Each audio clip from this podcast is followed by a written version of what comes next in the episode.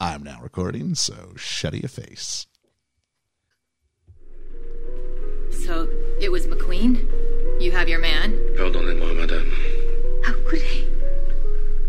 I didn't kill him. You tried to burn Ratchet's accounts, but they are still legible in places the maths do not tally because you have been stealing from him. It is full of the. the, the what is the, the, the English word? The, the, the, the chocolate. The fudge. Fudge! It is full of the fudge!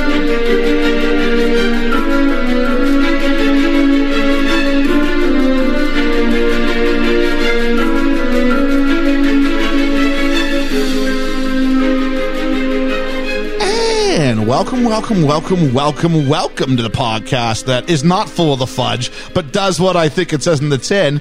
It's best film ever. My name's Ian, And I'm Ethan. and that's it. Yeah. Dropping like flies. it's but been you a know murder. what? You know what though? Making something disappear isn't enough, Ethan. No. We have to bring it back. That's the prestige, baby. I'm back. As the prestige. Yeah. Uh, Liam hasn't been murdered. He's just somewhere. I, I don't think his name is Cassetti. He is somewhere else. I got to say right off the top before I forget, how much does that opening? do, do, do, do, do, do, do, It's like, it's like if someone went, give me something that sounds just like Downton Abbey. Yeah. It's know what very, Downton Abbey oh, it's sounds like. very Downton Abbey. I, I don't know much about Downton Abbey. It's very like that though. Has that same sound? Yeah. But it's about the same time though, isn't it? Yeah, I suppose so. Downton Yeah. Abbey's like I think the first episode's like 1912. The Titanic sinks, Yeah. I think right? so. It was like you know, I kind of like to think that it's existed at the same time as an Inspector Calls, and they're both just sort of chilling out in the same sort of time. Just different they would like households. they would like move in, in similar Two circles, households. not alike in dignity.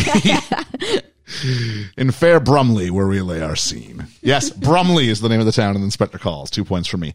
Um, so yeah, welcome back, everybody. As we tackle today, episode number 100, and I want to think it's 10 today. Yeah. Oh. Murder on the Orient Express, the 2017 Kenneth Branagh version. and Kenneth Branagh is, is the dude staring at us as well, isn't he? Uh, Kenneth, yeah, I've got Murder on the Orient Express uh, up on my uh, That Pri- is him as well, Prime isn't it? Video. Yeah. It was worth the three pounds to not have to watch it with all the commercials on. Oh, God, don't get me started. Yeah. Ethan messaged us and went, uh, yeah, um, don't watch it on all four because the commercials are, are big. And I was like, all right, well, maybe we can do, because we're doing a double recording session. We're going to do Hmm. a, uh, we're doing the real roundtable for sh- shorter films. Shorter. shorter films. Yes, uh, and- short films. Not short films. Shorter, Shorter films. films. And I wish I would have thought of that like way before now. Because I've been sort of saying short film. No, not short. I don't mean short films. I mean shorter. Shorter films. Really easy way to explain it. films under 100 minutes. Um, so we were kind of getting a bit of an earlier start on it. And uh, I was like, yeah, sounds good. And so Ethan gave us the warning. And I went, okay. And Liam said that he probably wouldn't make it back in time. Liam's off just doing a little bit of life stuff. Life stuff. Life stuff. We love live stuff. Yeah. So um, he's off doing that. So you're stuck with us three today. So um, this week, I mean, we came really close to having our best week ever. Like really close. You know why we didn't? What was that? Because I wasn't on. Oh, last I week. don't know because I think it's I think it's I think it was the tail end of a Django. Julene equals ratings. I tell Well, there you, you go. Julene equals ratings. So there we go. And so we're and she's already telling me all the movies she wants to do. I'm like, you know, we only Mm-hmm. do one a week, right, Julene? we don't get to do six. We're gonna do one. Nah, she's got a lot. I I, I appreciate her enthusiasm. It is very. And it's fun. It's infectious, fun when you yeah. have someone new on the pod, isn't it? It is. Yeah. Because, you know, it's a new energy. And every time, even when someone's away, it's a different dynamic e- Mm-hmm. e- every time we do one of these. So uh, it's always interesting to sort of add their energy to your own and see kind of how that comes across. We've been really lucky we're having Bruce and Julian so far. Yeah, definitely. So looking forward to that. Hermes is next on board. So we'll see kind of what he's got going on. Uh, we charted this week in Australia. Uh, Good day. Thank you. You're welcome. In Ireland. Top of the morning. There you are. In Denmark. Hey. That was You- me. I must have been accidentally downloading whilst I was clearly, there. you clearly, we should have just given you a bunch of stickers to stick all over in Copenhagen. There wa- there was a lot of things. I um, was had there? upstairs and Oh, stuff. that would have Yeah, been yeah. smart. If only we had a time machine. Do, do, do, do, do, Yeah. do, do, do. That's that's the Twilight Zone. Uh, Yeah, this n- time. The This time. Netherlands, uh, Switzerland, Colombia, Malaysia, Nigeria, number 40 in South Korea, and here at home, number 36. Very cool. It's a high number, isn't it? It is a high number. So, uh, usual promo stuff. We did the Prestige last week. Yeah. That was a lot of fun. Um, someone I was talking to someone online. Maybe I have it in, in the shout outs. I'm not sure. And th- kind of the prestige. If you say the prestige and the other person goes prestige, it's like this like code word that film buffs know because people who aren't really into films haven't seen the prestige. But it seems like everybody who is a film buff has seen the prestige. You just go prestige. They go oh prestige. And that's all you really have to say. So if you're still outside of that conversation, I know Danny from It's a Musical still hasn't gotten around to seeing it yet, but didn't listen to the podcast because I told him don't listen No, to the no, podcast. definitely not. Um, and we also warned him in the podcast don't listen to the podcast if you haven't seen the movie yet. Um, definitely go check that out. Uh, I think it's still free on Prime Video, so there we go. It is very, very good. I'm Oh, sad yeah. I wasn't there to review that one. Yeah, well, actually, I've got on my notes here. Is there anything Georgia wants to say about the Prestige? Uh, probably not that Without it was already spoiler- said. without because- spoilers, Yeah, yeah. and I, I don't know what you said because. Well, we read your thing out. oh, okay, well, there you Yeah. go. No, and I don't know what you guys already said, so. 'cause Oh. I, I didn't listen back to it because I was on holiday. You're on holiday. It's okay. um, so we also had our BFE Quiz Night Six return of the Quiz Night. Oh, I did watch that. uh, yeah, watch. I was going to say listen, but no, you actually watched, watched it. It was it, live. Yeah. yeah. So we had Danny up against defending champion Danny, Friends of Musical Podcast, up against Carlo, up against friend of the podcast Hermes. What's BFF of the podcast actually? BFF of Hermes. the podcast. BFF of the podcast Julene. Yeah. And friend of the podcast the Yeet Meister. Yeet. So the question is. Is Danny still the champion? You're gonna have to go ahead and download it and find Is out. Danny the champion of the world? A Yeah. Roald Dahl reference for you there. we are. uh, So, um, what we have coming up um, this coming Friday, we'll have the uh, short. F- no, we won't have that. Uh, we'll have the real roundtable on shorter films. uh, I'm also. I'm getting in contact with a couple of people. We're, we're gonna, I'm going to get something out. Even if it's me talking by myself, I'm going to do a see it or skip at some point this week. Probably Sunday, uh, a superhero Sunday. Wait, he's not really a superhero, is he? No, it's, it's just a game, innit? Well, I'll tell you, I'll tell you what. He still comes across pretty Spider-Man in the role, so maybe it's a Spider-Man Sunday release uh, of Uncharted. Even if it's just me talking to myself and just going, "Here's my here's my thoughts on it." I have messaged some friends to see if they want to go and see it this week, so I shall let you know feel if like I do. I, should see it, If you- considering if, you're that I around it, played but all the I'm games. Oh, mm. definitely dropping it no later than Sunday. It just Cool. is. It just is. So if it means it's, uh, it's me, then it's me. But I'm trying to reach out to people outside the pod and make something happen, which would be fun. I think. yeah, definitely. still in the podcast w- outside our pod. Yeah. So that'll be fun. Uh, and we, you'll hear my thoughts on that. And then, uh, Georgia, do you want to see Because we had the privilege of doing an interview. Uh, so do you want to tell people what we were talking about? Yeah, so we were very lucky um, to get both um, creators of a short film called Designated Rider on for our short film series. So we had both uh, Jamie Lynn Beatty and Ilana Godman. No Gorman, way. Yep, on the podcast. Um, Oh, that will I'm be coming jealous. out really quite soon. Well, enough time for everyone to go and watch it because you need to watch it before you listen. Spoilers. They think I'm really clever. They do, yeah.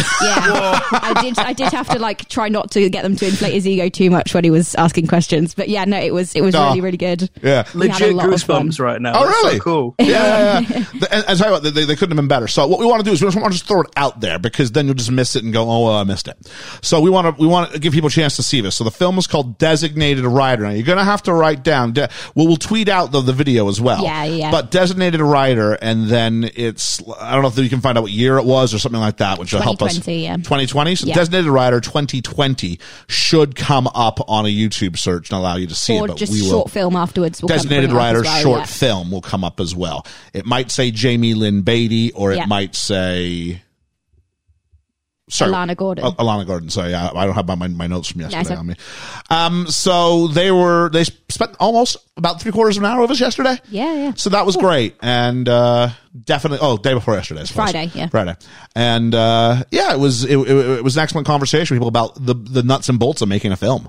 yeah, and especially how it, they've it's kind of processed because they did just before COVID Yeah. and those sorts of different things. So lots of lots of different. And so we talked aspects. about pro- we talked about pre-production, we talked about production, we talked about exhibition, and, yeah. and what do you do there, and wh- uh, how did you feel when you didn't get to do the usual thing where you get people together and do a debut or a premiere, and you don't get to circulate like maybe you think you're going to. We talked about the festival circuit, and there's all sorts of little Easter working eggs. on a budget and all sorts of stuff. yeah, so there's, there's and things they feel really passionately about. yeah. yeah. And uh, it was it was it was a great conversation, and I really enjoyed it. So, and they even gave us a little tip on what they might be working on next. Yeah, it was So exciting. it's designated writer. The film's 11 minutes. It's an interesting little, it's light.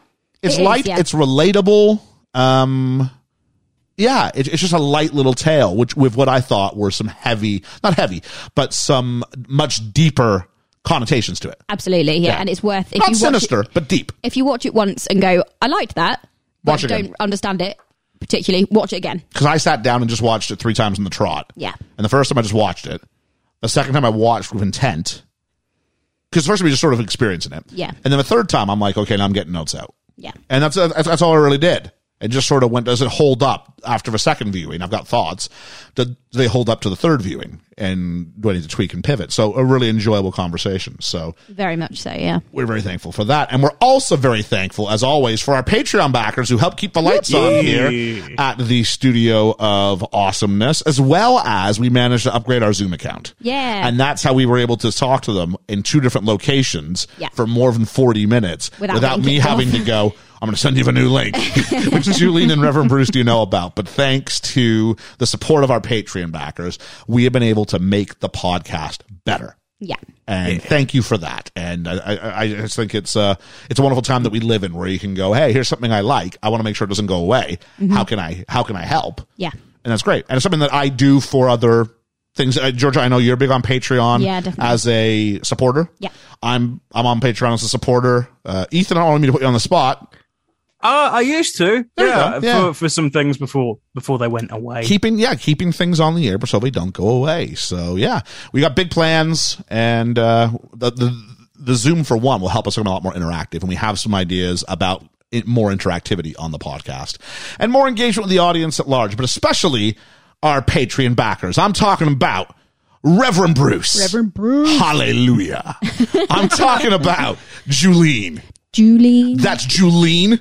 Julie. Julie. You know, you scared me. We were, we were trading off. oh, okay, sorry. See, this is- Julie. Julie. We make fun of Liam. It's not easy to guess where I'm going No, with I knew things. where you were going. but You, you nodded, which threw off my beat. and My I- you nod was threw- me going, go. You threw off my groove, like, Is that what like I did? Abragoose go. Okay. Uh, we've got Hermes. I don't have a thing for her. I think like at a ten hut. He's he's he's in the military, isn't he? oh, okay.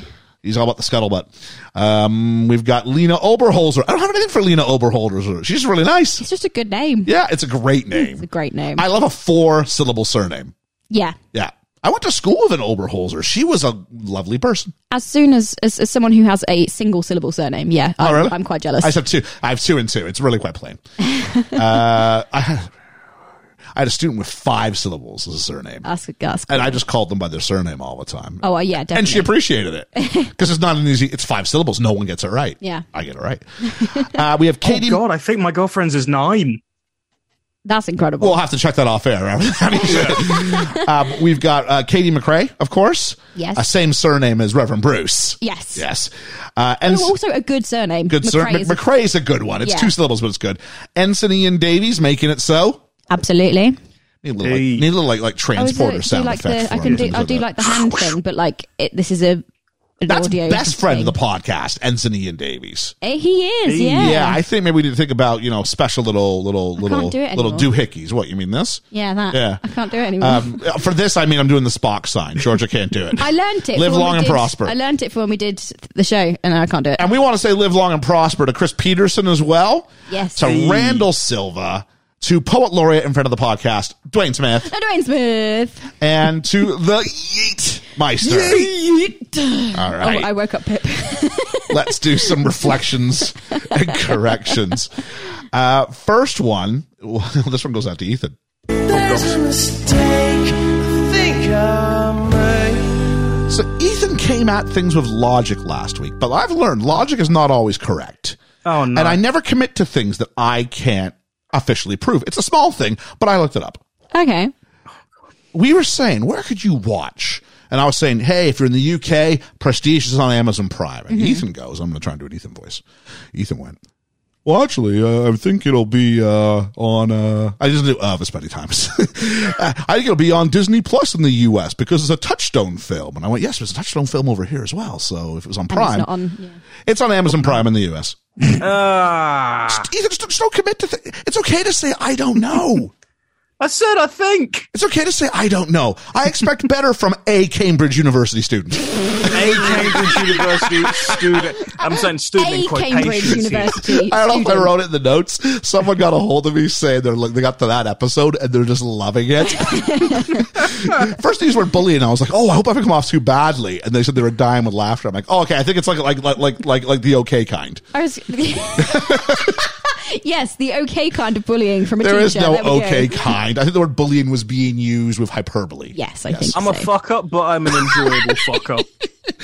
Uh, let's take a look at this. Oh, There's a mistake I think I made. Ethan, I need your help on this one Uh oh. because this one's going to you or Liam, and I haven't yet decided with my judge's hat on which one's getting it. Can I judge?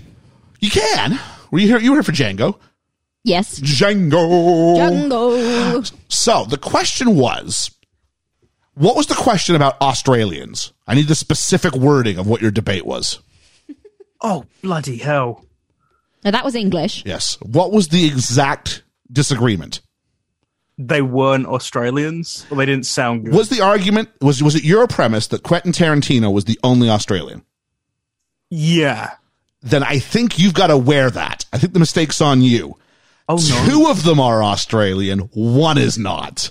Ah, I went back and listened to it because I put that. Remember, I put the in it, so I go back and look at it. And I was like, "All right, I'm going to go do this." And one other one is clearly Australian. One Ah. I could not commit to him being Australian. He probably was from the southern U.S.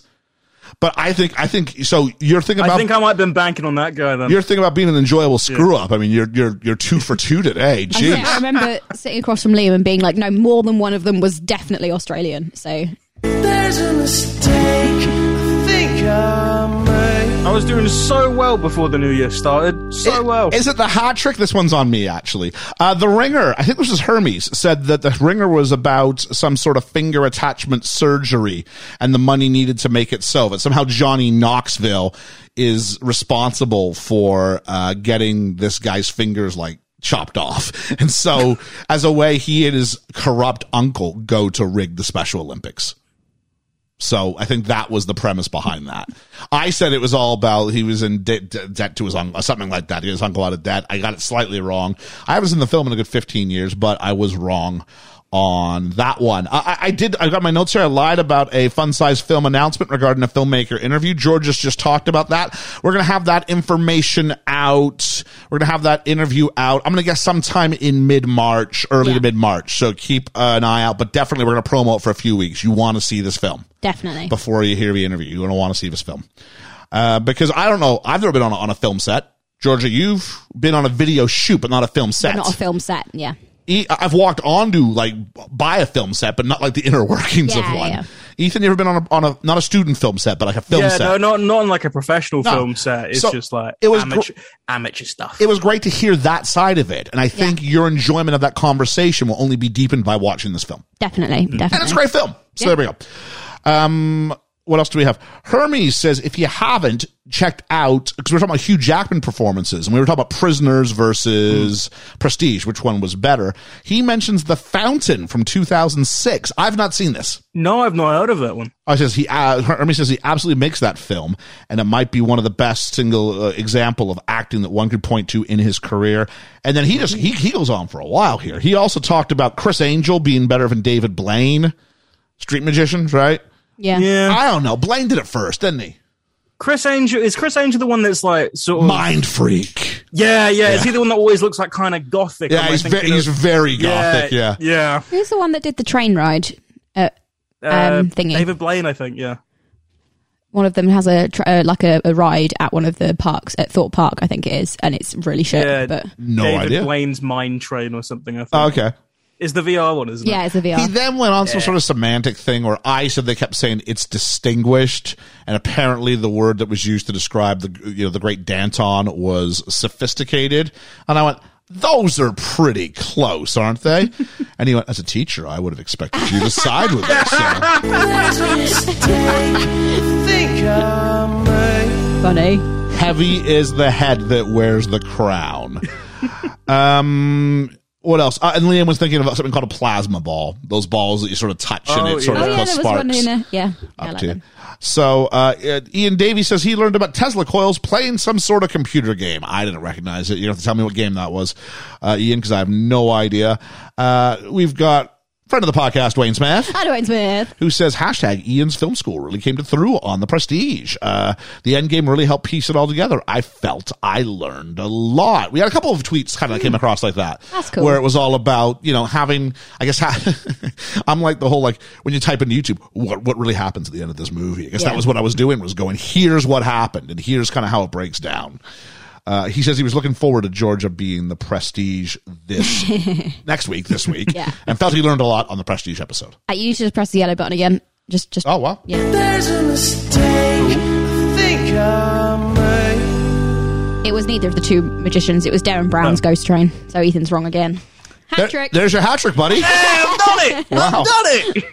Is that my Olympic gold? Yeah, something like that. Let's go on to our regular shout outs. Julene, for every shout out that she does for us, check out her YouTube channel. She, I checked it out. She was making tamales. Ooh. Yep. love Uh, tamales. she does struggle with saying Kenneth Branagh. I don't Brano or Branagh. I don't know how she said it. I sat there and had a giggle and what I'm gonna make a note. And what are the odds we'd be doing? What Kenneth we'd be Branagh doing film. a Kenneth Branagh Yeah. film at the same time. So there we go. Uh, we've got Ray from NBC. See, Le- Ethan's got an excuse because of lag. You were just late because I was just doing it after, like Yeah. an echo. that doesn't really work with music that often. um, but no, she does great work and uh, and just always is really positive and supportive. And I want Yeah. to I, I want to do likewise for her show because it's great. Uh, if you're if you're into literary sort of stuff and and and fiction and reading fiction, you know uh, she does some great book reviews and film reviews and things of that nature. So go check her out.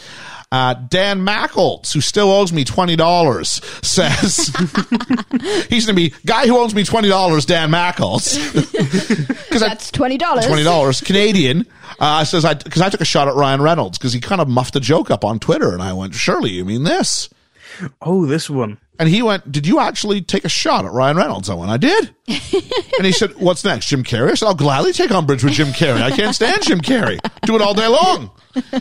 We got a mega mega happy birthday to wish our third happy birthday wish to M at Verbal Diorama for celebrating the third birthday of her podcast. Very cool. Oh, Like we're coming up on two, and it feels like we've been doing it quite a while. Yeah. Quite a while. Yeah. Quite a Uh, while. Although everything that's happened in the last two years, I think, is just It's it's helped with sort of the s- bits of it and Yeah. things like that. But three years and a solo pod. yeah, that's amazing. Yeah. So I've said it at once. I'll say it a thousand times. Best solo film r- sort of legacy pod there is out there. Very different from what we do, but we, we've had her on. We were just talking about Point Break the literally yesterday. So you know.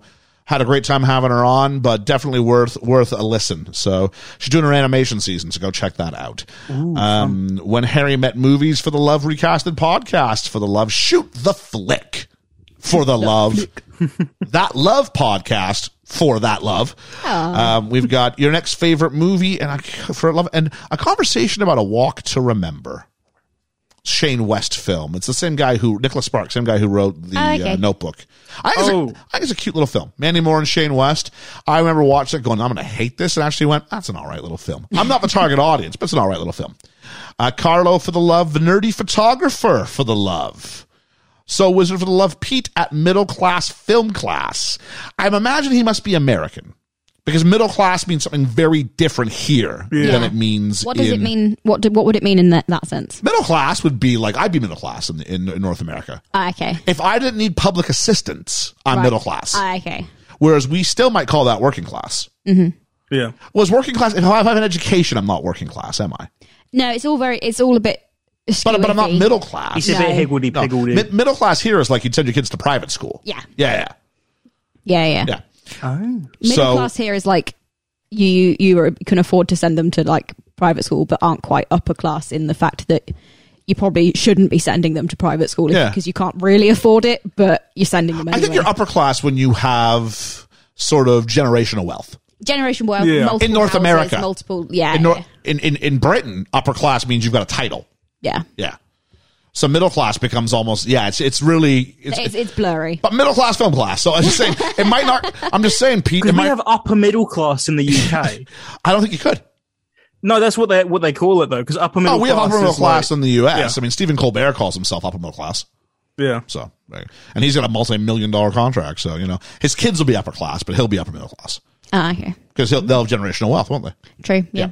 Um, so I'm just saying, Pete. I don't know. I, I don't think you're British. Um, it, it may play differently over here, but he was enjoying quiz night, and they're like, "Hey, how do I throw my hat in the ring?" And I'm like, "Hey, you know the deal is." I messaged him and said, "Deal is, of course, we go to our patrons first. Yeah. those at the best friend and BFF level first, Yeah. and then we open the doors wide if we still can't field a roster. So um, probably be in touch because you know we had quite a few of them on last time, so and you always have to wait one before you Yeah. come back. So there we go. And it was a really good time. I enjoyed the season of love. Uh, Jamie Dyer, uh, who got a hold of us and said, Hey, man, you guys got great banter. Sounds like you're having a great time. Uh, he has a solo podcast. So sometimes they've guessed, but that kind of comfortable interaction is much missed. Great job. So there we go. And then people made fun of me for seeing Uncharted. Uh, Alex by, sorry, art by Alex J said thanks for taking one for the team. And Hermes and Lestat also were grinding my gears about it. Uh, GIF of the week Gift of the week. which you can send, of course, to at Best Film Ever Pod on the Twitter. When you hear our random word, find a tweet and send it in. Um, Julian and Chris Peterson kind of did this categories elimination where they had the same gift, so we can't count that. No. We, we got jo- uh, Josh for next favorite movie, did a good one. Ian Davies with, it was like a Star Trek bouncing ball off the head. So I'm not sure if it was rubber, but it does play into his gimmick of being a Star Trek guy. It does. Yeah. Hermes with a Grand Theft Auto parody of a little girl being taken out by a rubber ball and then saying wasted. Brilliant. I think that wins. And then Dwayne Smith Dwayne Smith. just had one with many rub- rubber balls. And I think it, the, It's the the bouncy secret ball one. word, I've se- I've seen the that secret one. word was rubber ball. Not rubber balls. Not many rubber balls. Rubber ball. So I'm going to go GIF of the week, Hermes, the GTA parody. I wanna see that one. Your That sounds GIF good. was not wasted. And then finally, um, I had a message from Alex from Main Street Finance who we like. We've had on the pod before. Uh-huh. Yeah. Who said you guys? uh, I said, I said I caught you guys kind of pitching yourself as a as a really good road trip podcast. Yes, I saw this. And because because because as we said last week on the pod, you know we're, we're, we're quite long, so we're really good for for like a road trip because you get through one episode and most of your journey's probably done. And he said, as someone who's driving like nineteen hundred miles because he's relocating Yeah. from Louisiana, I think it's Louisiana to to Phoenix, Arizona. Whoa. Um, yeah, he said like a, I can definitely vouch. You guys are a great road podcast. He said I'm listening to Django. I said, oh shoot, so you probably got to Phoenix and still had like an hour left on it. we went long with Django. But the download was really good, so thank you very much, everybody. So, as always, why not give us a review, five stars, Apple or Spotify? Uh, I I hear five stars is a magic number for us here. I'm not doing the song. That's fine. and that brings us to um, our deep dive.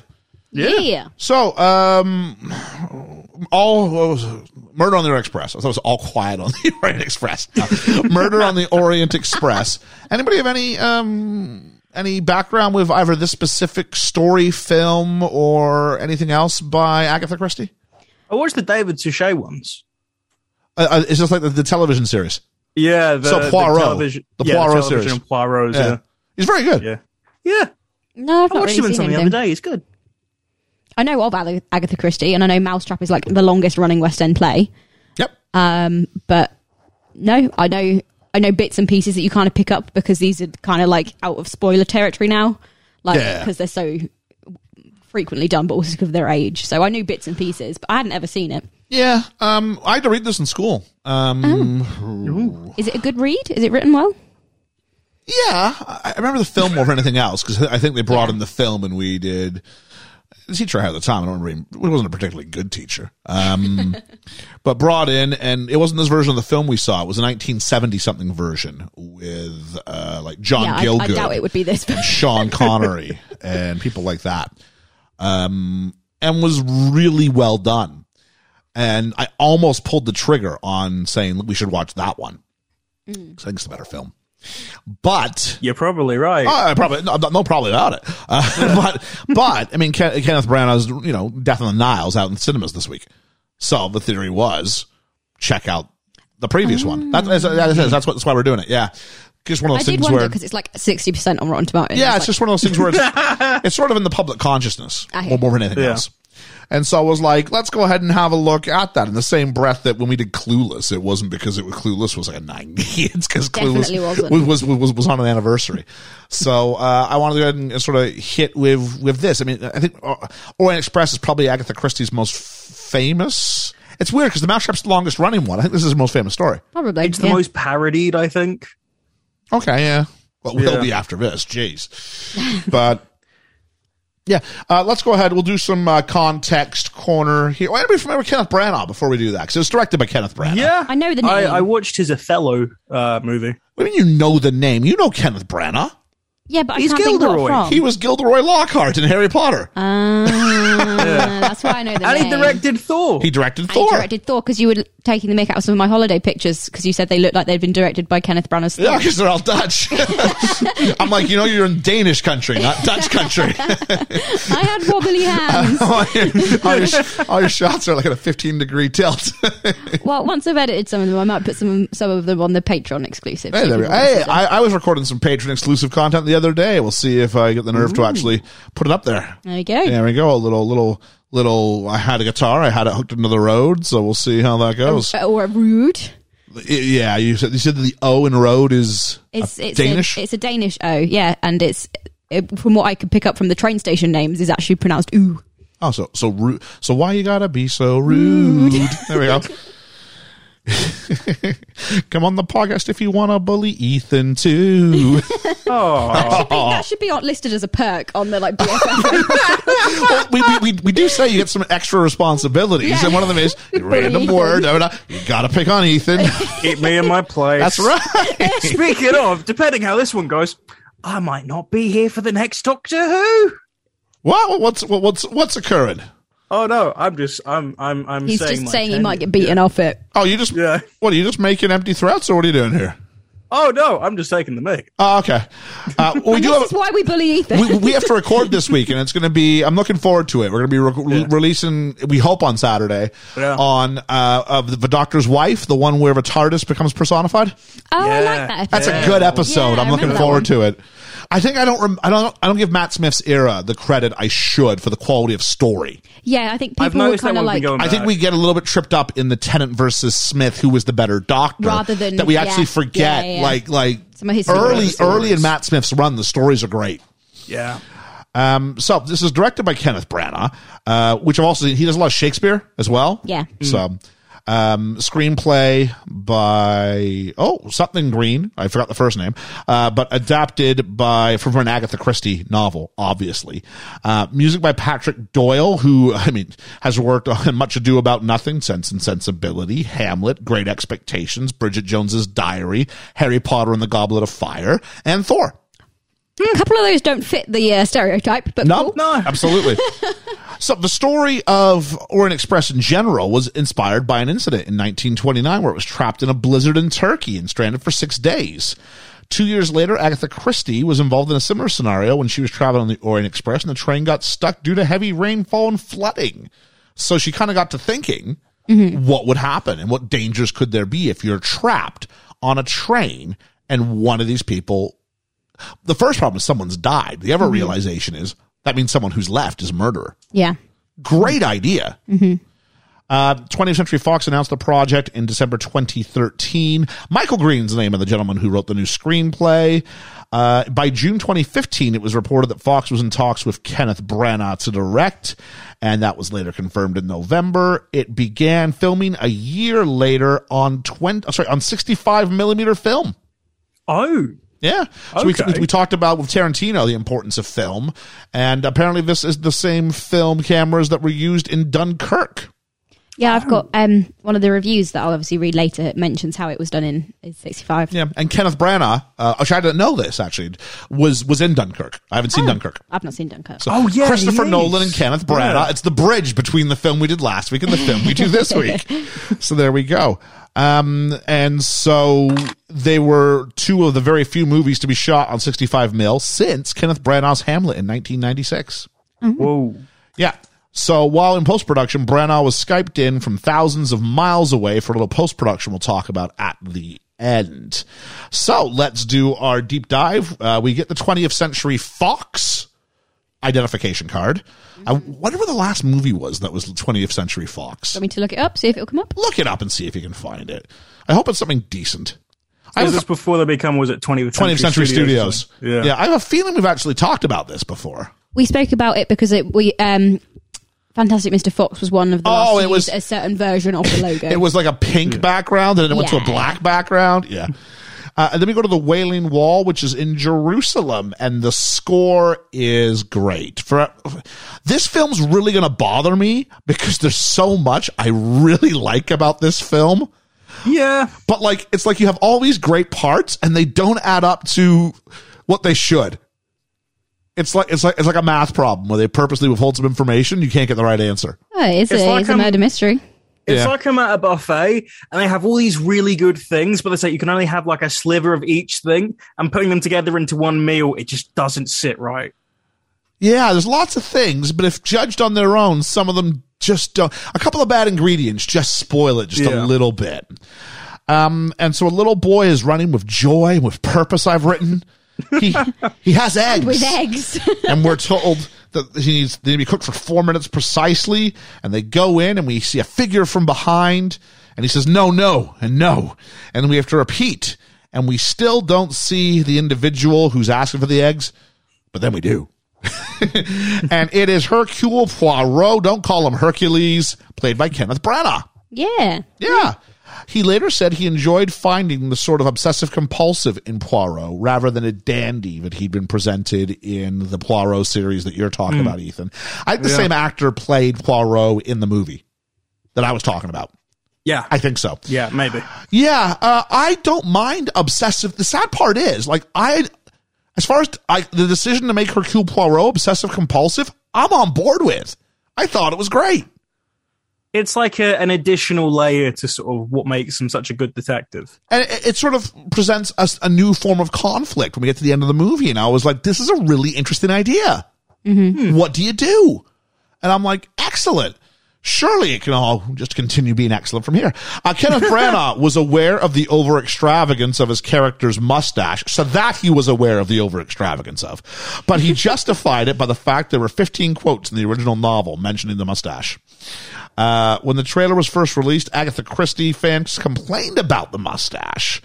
Uh, but Christie, who was still alive at the time, was reportedly uh, unhappy with Albert Finney's Poirot mustache. Uh, in 1974. Oh, so there we go. So I, I've- I think I've just proven my earlier point wrong. So, I was I was just looking it up. I was about to say. Think I may. so there we go. I think we've broken the record. How many times we've hit that button? uh, that, don't look up that fact because I'm not pushing it again. Uh, the eggs aren't symmetrical, but he goes, "I blame the chicken," and he's qu- he's really cute with his It kid. was, it was so Yeah. lovely. everything Yeah. is opening Charming. few minutes. I'm like, oh, it's gonna be a really good movie. Yep. Um, and so there's about to be a riot at the Wailing Wall, and so the chief of police, who looks like he's like 25 years old, tells Poirot, probably it's the probably it's Branagh's kid. Uh, hey, you, you should you should you know come and check this out before everybody kills each other. Yeah. And he steps in some horse crap. Yeah. Uh. And we go, and at first I'm like, it's like, I thought they're like, wow, wow. Yeah. And I groaned kind of like Ethan did, but then he went, it's not that I mind, it's the imbalance. And so he steps with his other foot in it, and this like satisfies him. yeah. And off he goes. And I'm like, okay, okay that's all right. I'll take that. Uh, and we go to his first case the rabbi, the priest, and the imam. And he says, it's like one of those jokes. And he goes, please, no one laughs. He goes, please forgive me. I'm Belgian. And I'm like, this is great. Um, and we find out that a priceless relic has been stolen. And the only thing that could have made this imprint at the crime scene is a thick soled boot. And as he's talking his way through it, he uh, directs that he wants an armed guard at the south gate. And as he walks back, he puts his walking stick in the wall and then kind of explains how n- none of the holy men have a thick soled boot because they're, they're humble men. They don't have the, these sorts of uh, extravagances. They have no need for the No need for it. And if you were to sell this, what would you do with the money? There'd be, there'd be no point to it. However, if you were a captain of the guard who was, or p- commander in chief, whatever, whatever his title was, police inspector commander who was, you know, in danger of losing his post because they were talking about self governance rather than having an outside force do it for them. Yep. You maybe you create uh, you know, you're the solution to the problem you had while also getting rich in the process. And meanwhile, we find out the whole thing with the chickens and the eggs was just to stall the commander so you could search the, the, his office Yep. while he's away on this little errand. Brilliant. If you can convince me why the police inspector had to be the one who did the chickens and he wouldn't outsource that. But a really interesting idea. So the chief, the chief inspector runs away. He's stopped by the guard, of course, waiting by the south gate. And then he comes back and hits the walking stick. And uh, it's really quite remarkable. And in a future conversation, uh, he explains that the reason why he's so good at detective work is he sees the world as it should be. And therefore, when you look at it through that lens, the things that are aberrant are really easy to spot. But we're told there is only right and wrong and nothing in between. I have a feeling you have a fact you're going to tell me. Uh, yeah, apparently it was the film Underwater horror sci-fi film 2020 that used the 20th Century Fox logo for the last time. How disappointing. Yeah. Ah. Although again, it was used again in the film. Um, oh, I've just lost my thing. It was used again in another film on the actual credits, but all of the all of its like advertising and stuff had had studios on it, so it's almost as if they'd forgotten to take Fox out and put studios in on the actual credits when Oh, they okay. ran the film. By credits, you mean the, the, title, card? Title card. Yeah, Okay. sorry. Yeah, Or a studio identification card, yeah. that's the one. Um, and so then we've got. The Empty Man. That was that film. Oh no. Excellent. An, an empty fact it was. Uh, so then we have, for someone who likes to like go, and now we're going to introduce all the principal players. This film sucked for this because I kept having to go, I'm sorry, I got to pause because Mm-hmm. I kept typing because this film just was like, should we reveal things in a natural way? Nah, screw it. Just stunt Bang, bang, casting, bang, bang. stunt casting and lazy exposition. That's what we're going to do with this won't lie. film. I had IMDb open when we got to this point, so Oh. I need because one, the credits are like in appearance order. So I'm like, okay, this will sort of like pace it for me, so I can know who's who. No. But I also had an ad break like halfway through the introduction, so I was able to pace myself. So we meet. Uh, let's talk about Doctor Arbuthnot first, played by and and Georgia didn't get this until the end credits. Leslie Odom Jr. Leslie Odom. yeah, Jr. he's always wanted to be in the room where it happened. that's true. So he's got his wish. Uh, this is his first major movie role after starring in his Tony-winning performance as Aaron Burr in Hamilton. Never of heard course, of it. of course, Ethan and I would review One Night in Miami, which he wins an Oscar for Best Original Song. I think so. I'm gonna check that. I'm, I'm certain the, the, the song wins, and he It was might be. nominated for best supporting actor. I'm also certain. Yeah, I of think that. that's where I'm getting my my paths crossed. Yeah. Um, he needs to be in London to see a patient. We find out at the same time we meet Mary Debenham, played by Daisy Ridley. This would be the governess, Georgia. Did you recognize that this was Ray from the Star Wars movies? No, I did not.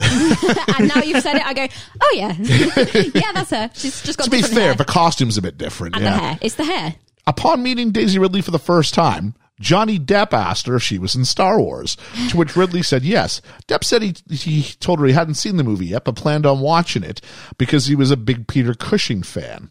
This would be because Peter Cushing had been digitally recreated for Rogue One.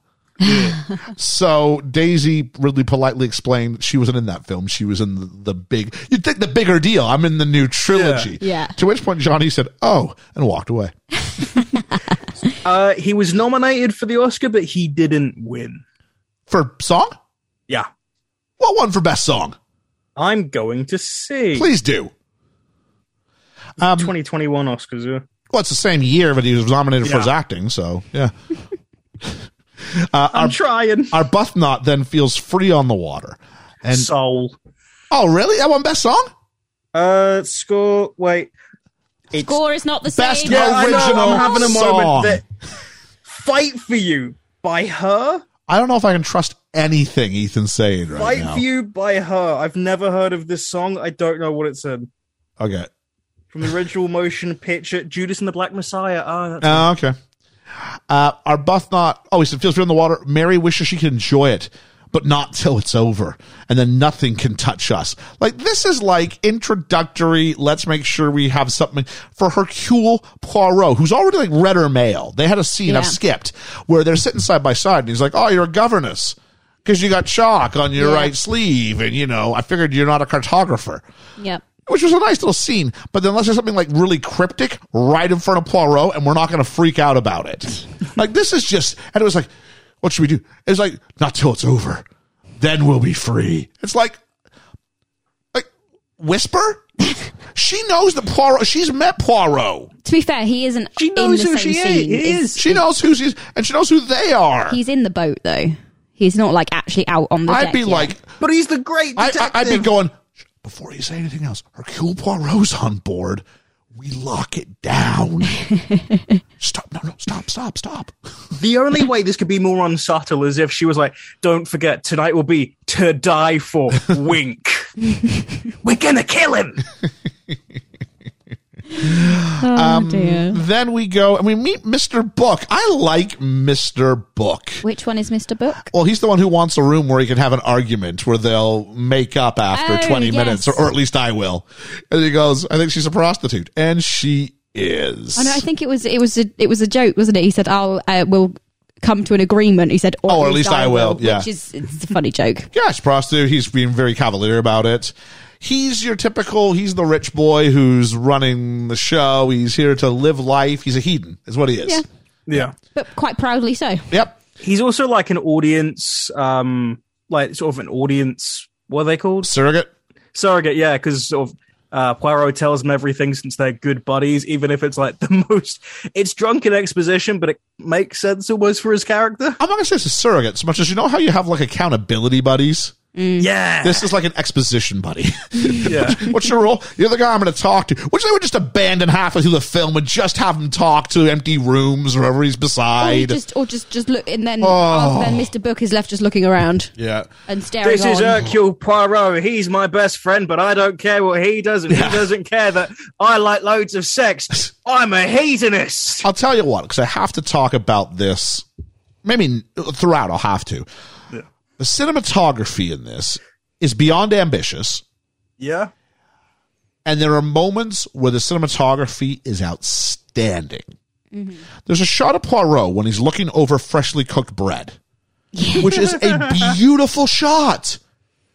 And the key word that I would have for Mr. Branagh in his follow up to this, because this was fine restraint. Just because you can do it doesn't mean you should do it. but this was this was lovely. There were some lovely long shots in this film. Um, and then we meet uh, he, uh, we because all of a sudden now Poirot's vacation, which he's been looking forward to, he's going to eat bread and just sit and watch the world go by, and that's going to be eliminated now because there's been a murder, Murder. in so they need Savannah, him Georgia. on the Orient Express. Yes, to get to wherever it is that he's going. Yep. And so Mr. Book's like, well, I can help you out with that. You'll get a first class ticket and yada yada. You'll be three days free of care, concern, and crime. ah ha ha ha ha! Because we know a murder is going to happen. and so they get on the board, and so then we start meeting characters like just rapid fire. Ding ding ding ding ding. So once they're on the uh, boat, we learn we see um, on the train. Sorry, we see John Cassetti. Sorry, Yay. well, we know him as Edward Ratchet, Yeah. um, played by Johnny Depp. And I, to which I went, "Is that Johnny Depp?" You did better than usual on this one. I did. I You got did. two people. He did. Um, I'll tell you what. One day, Johnny Depp showed up on set several hours late and hungover. Kenneth Branagh proceeded to dress him down in front of the crew, saying, "I expect all my actors to be on time and well prepared. If this is too difficult for you, I have no problem finding another actor." Depp showed up early every day after this. Wow. I mean, yeah, fair. I mean, sometimes people do need to be reminded their place, don't they? I mean, there's, And not, he's only in the film for 15 minutes. there's not a lot of directors who can get away with this. No. Yeah. Um, yeah. Branagh. To Johnny Depp as well. Yeah, Yeah, you want me in a Kenneth Branagh film? Yeah, absolutely. Yeah, because otherwise Johnny Depp's bigger than almost any director you're going to put him in front of. yeah. Yeah, so um, we, we get this. We also meet his secretary, Hector McQueen, played by Josh Gad, who you also I got picked that up. yeah. Do you? Uh, you know what? If they could have, they could have had him making a snowman at one point. That would have been a great subtle. Don't draw attention to it. Just, have him in the just in the background, background with the avalanche. making Yeah, a yeah. snowman, That would have been making the best of a situation. My only thing about the behind the scenes of this film that I know is that um, every so often Josh Gad would just film Daisy Ridley and pest her with Star Wars questions, and that was like the running joke of how I knew that film was actually in production. Uh, Josh Gad was the only member of the cast to have actually ridden on the Orient Express. Oh. Very cool. Yeah, Sir Kenneth Branagh was allowed to go on the train, but he didn't. Wasn't like on a, on a journey. Wasn't moving, yeah. Uh, big screens of animations of moving landscapes were installed on the set to create the visual effect of a moving train. I guess similar, Ethan, to what happens on the set of The Mandalorian and, and that sort of universe. yeah, with the volume because that's Yeah. all just like a, ma- a massive screen. Yeah. Uh, Josh Gad would got motion sickness from this. I think I would, to be fair. I would. I totally Yeah. would. Uh, I'm good with actual movement, but like simulated, nope. As Ethan says, in between filming, Josh Gad interrogated and annoyed Daisy Ridley several times in an attempt to get her to answer his questions about Star Wars Episode 8 The Last Jedi. he should have asked her if it sucked. Filming the reactions with his I'll fight you on smartphone. that. I know. I'm looking forward to like seven years from now when we can finally talk about it. Several cast members took part in it, including Judy Dench, Penelope Cruz, Chris Pratt. I don't know what Chris Pratt was doing in it. And Star Wars, uh, he must have been just visiting the set. And Star Wars Episode 7 director J.J. Abrams. The videos can all be found on Gad's Facebook and Instagram. That's funny.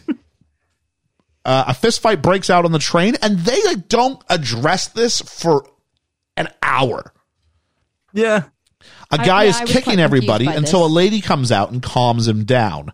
A photographer takes a picture of the skirmish, realizes he's been seen, and then smashes his own camera, which was a funny joke.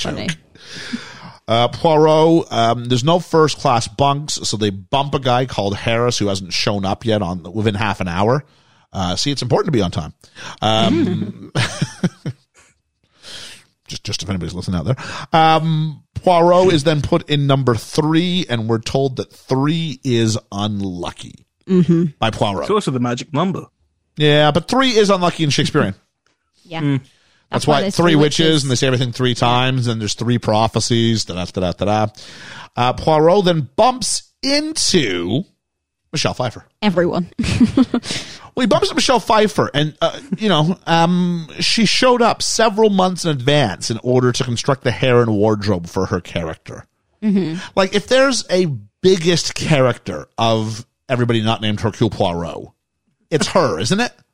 Yeah, Yeah, she is. Think so, she yeah. is more of a she's the matriarch. journey. Yeah, Yeah. And she's this flighty, ditzy headed, kind of says like her own character description. Everybody says that I'm just here hunting for a husband, but I promise you it's not that. but it Tee-hee-hee. kind of is. she read her character's description instead of like her actual lines. yeah. you know when you do like a murder mystery and you get like a character Yeah. description for your part? She, said that, she said that out loud as her first line. Yeah. there is a great. This is a, this is one that I do like though because when they, it's a walk and talk, but the whole time they're in the walk and talk, they're do they're doing it in the train, but we're outside the train following Yeah. along through Yeah. the windows. That was another nice show. It's like someone went, you know what, the cinematography is really really good in this, and he went, well, I gotta find more. There's more things I can do here. Um, and so I. Uh, Poirot then introduces himself to Mr. McQueen and informs them that they're bunkies, as he puts it. Which is adorable. And then we also meet really, really quickly Princess Natalia Dragomirov. Mm-hmm. Did you recognize her? I did, and I thought it was Judy Dench, but I couldn't remember her name. Okay, Like, yeah. I was going, I know who that is, but I couldn't pick the name. What do you know Judy Dench from? I don't. Everything. I think she's just. Yeah, I'm she's just a trying to, bit of an I'm trying to icon, think of what, isn't what, she? what you'd know her from. Or what she, what Bond. she'd been in. No, did you Oh, watch that Bond, Bond? yeah, you were here for Yeah, Bond. yeah. She's M, yeah. Uh, and we also meet Hildegard Schmidt, her her assistant. Do you recognize her? I do, Yeah, but I yeah. couldn't couldn't place her. It's Olivia Coleman, Oh. Oscar winning, Oscar Olivia Coleman. winner. Uh, look, and also she's an- Oscar nominated she's as well. she's she's not nominated again this year. She's just everywhere. Yeah. She Is it for no the one has final had or a was that better last year? three years than she, she played has. the Queen for a while. Yeah. Yeah. oh yeah, in the Crown. Yep. And she also won an Oscar for playing a queen, not that queen, a queen in the favorite. I've not seen that. It's really weird. I That's reckon- probably the genesis It's for the a fun actually. It's, weird. a, it's a shame Liam's not here because it's probably the genesis for the podcast. Is Liam and I went and saw the favorite and we watched it Oh, and we yeah. went, huh? and we sort of sat and faced each other and I sort of we sort of just talked our way through what we'd just seen to see if we liked it or not. And Yeah. I I went I do, but man, there's some weird choices in that. A lot of fisheye lens. Uh, yeah. Yeah, I recognised her face but didn't couldn't place her. And I made Olivia the Coleman. I mistake mean, if- of getting that for my mum for Christmas because she was like, "Oh, this looks cool," and then we watched it on Christmas Day. yeah, and you don't that want to was- watch that when your mom. That was buddy. an awful Yeah. decision. yeah. Amy, uh, not Amy Adams, Emma Stone. Emma Stone, Great in yeah. that. As is, who's the other woman? Um, oh. I can't remember. She also got nominated for an Oscar, so excellent. Excellent. I will check. Oh, dear God. What are you going to come back with on this one? Amy Adams. It was Chris Pratt. Yeah. Uh, uh, Ratchet then gets a note that says, "You better watch yourself," and he wants to know who said who sent this, and he just goes, "I couldn't say, sir." And this is his uh, butler or valet. Oh, I had his name down, and have I lost it? the man with white hair. Yeah, it's a shame. I've lost it. Uh, Jacoby, Derek Jacoby, David Jacoby. Oh, uh, Derek Jacobi. Derek One of- Jacobi, One thank of you. the Doctor Who masters. Oh, is that right? Yeah, he's the one that re- like the old man before he re- turns into Johnson. Oh, so yeah, I know who he is. He's the guy with, Yeah, the, with, yeah. with like the broken clock, and they're like, "What's that Yeah, mean?" yeah, Oh, yeah. very wow. Um, And Olivia with Coleman, Rachel of course. Weisz. Olivia Coleman, of course, was you know random hospital patient number four in Matt Smith's the episode. biggest Oh, his first mistake, one. like the biggest casting mistake. The in biggest Doctor Who. waste of like, Yeah. be- that that they've had a best a best actress winner on Doctor Who, and they just made her some random. That's brilliant. Oh, she's not even like the monster of the week. She's like the second like manifestation of the monster of the week. Well, It's like when they got Ian McKellen and he was sinister voice too in Yeah. the Christmas special. But that's probably him just going into a studio and just going, I got five minutes. You know what I mean? Um, what else do we have here? We've got um, so then we have this little scene with Kenneth Branagh and not Kenneth Branagh with Johnny Depp and Michelle Pfeiffer, where she goes, uh, "If those eyes linger any longer, I'll have to charge rent." And he goes, "I'll pay."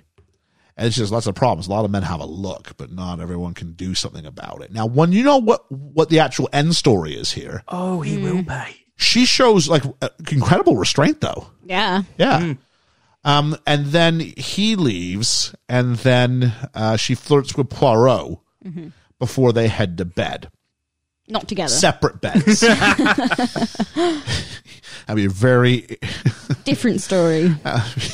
Murder. a very uh, on in, the Oh, a Orient. very incons- a very inconsiderate bunkie he would be.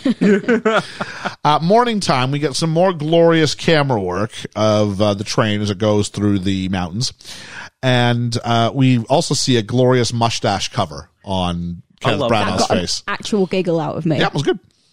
Um, and he's woken up, and Poirot was told you're being bumped up to first class. We found a room for you, uh, which which is all true with with with, with the novel. Uh, there'll be a lot of times I won't be able to say that in this movie, so I'm going to say that now. I can think of- of a massive off at scene. stop Yeah. or something, hadn't they? Huh? I think someone had gotten off at a stop or something. Yeah, uh, so he was going to get books because books was taking someone else's. Yes, Yeah. because it's unusual. It shouldn't be full in the wintertime. Why? There's no views to watch, right? Um, and so we also meet. Uh, well, everyone's getting free champagne, but it's turned down by Pilar Estevados, played by Penelope Cruz, who for the rest of this film I will refer to as Penelope Cruz. Um, she replaces in the in the book uh, a Swedish nurse called Greta Olson. I assume they're trying to provide a more diverse cast of characters. Ah. yeah, Dr. Arbuthnot, for instance, was not black in the original uh, book or in the original uh, film. So Okay. it's them trying to add some stuff. And I felt for the most part with Dr. Arbuthnot, let me rephrase this. I thought the changes made in regards to the ethnicity of the character were good changes. I don't want to say that every change made with Dr. Arbuthnot's a good change because it's not. 'Cause there's a lot of changes they made. there's like three I can already think of that are pinging around my brain. And then what's pinging around my brain is um, we go to uh, books. So book sits down with um, Branagh, uh, with, with with Poirot, and they're very polite. They're like, "Madam, madam." Ma-" He I just like bow to everybody on this train. They Yeah. sit down, and all of a sudden, Book's like, "Oh, I like it. A bunch of strangers." All pressed together in the same place with anonymity and the shared purpose, just that we're going to point A to point B and then you got the rocking. now he didn't say it like that, Constant but that's gentle basically rocking, that's basically yeah. what it's referred to. It's like this guy is just He was um, absolutely saying, I would like to have sex with most of these women in here just because no one will ever see each other again and it's rocking. he is the Lando Calrissian of, and this is his Millennium Falcon. You know what I mean? I did enjoy him. Yeah, he was. A, He was the, the funny. problem is that once the plot like happens, Yeah. there's really There's no he, need for he it. just turns into a well, what, what does that mean? That's generally who he turned It's, into. it's like if you watch a panto and Buttons is there, but then they're like, we're going to change the pace real quickly and turn this into a gonna drama. be a drama. And Button goes somewhere else. And Buttons just turns into like the lab assistant. He's behind you, Barrow. we meet Gerhard Hardman, played by Willem Dafoe.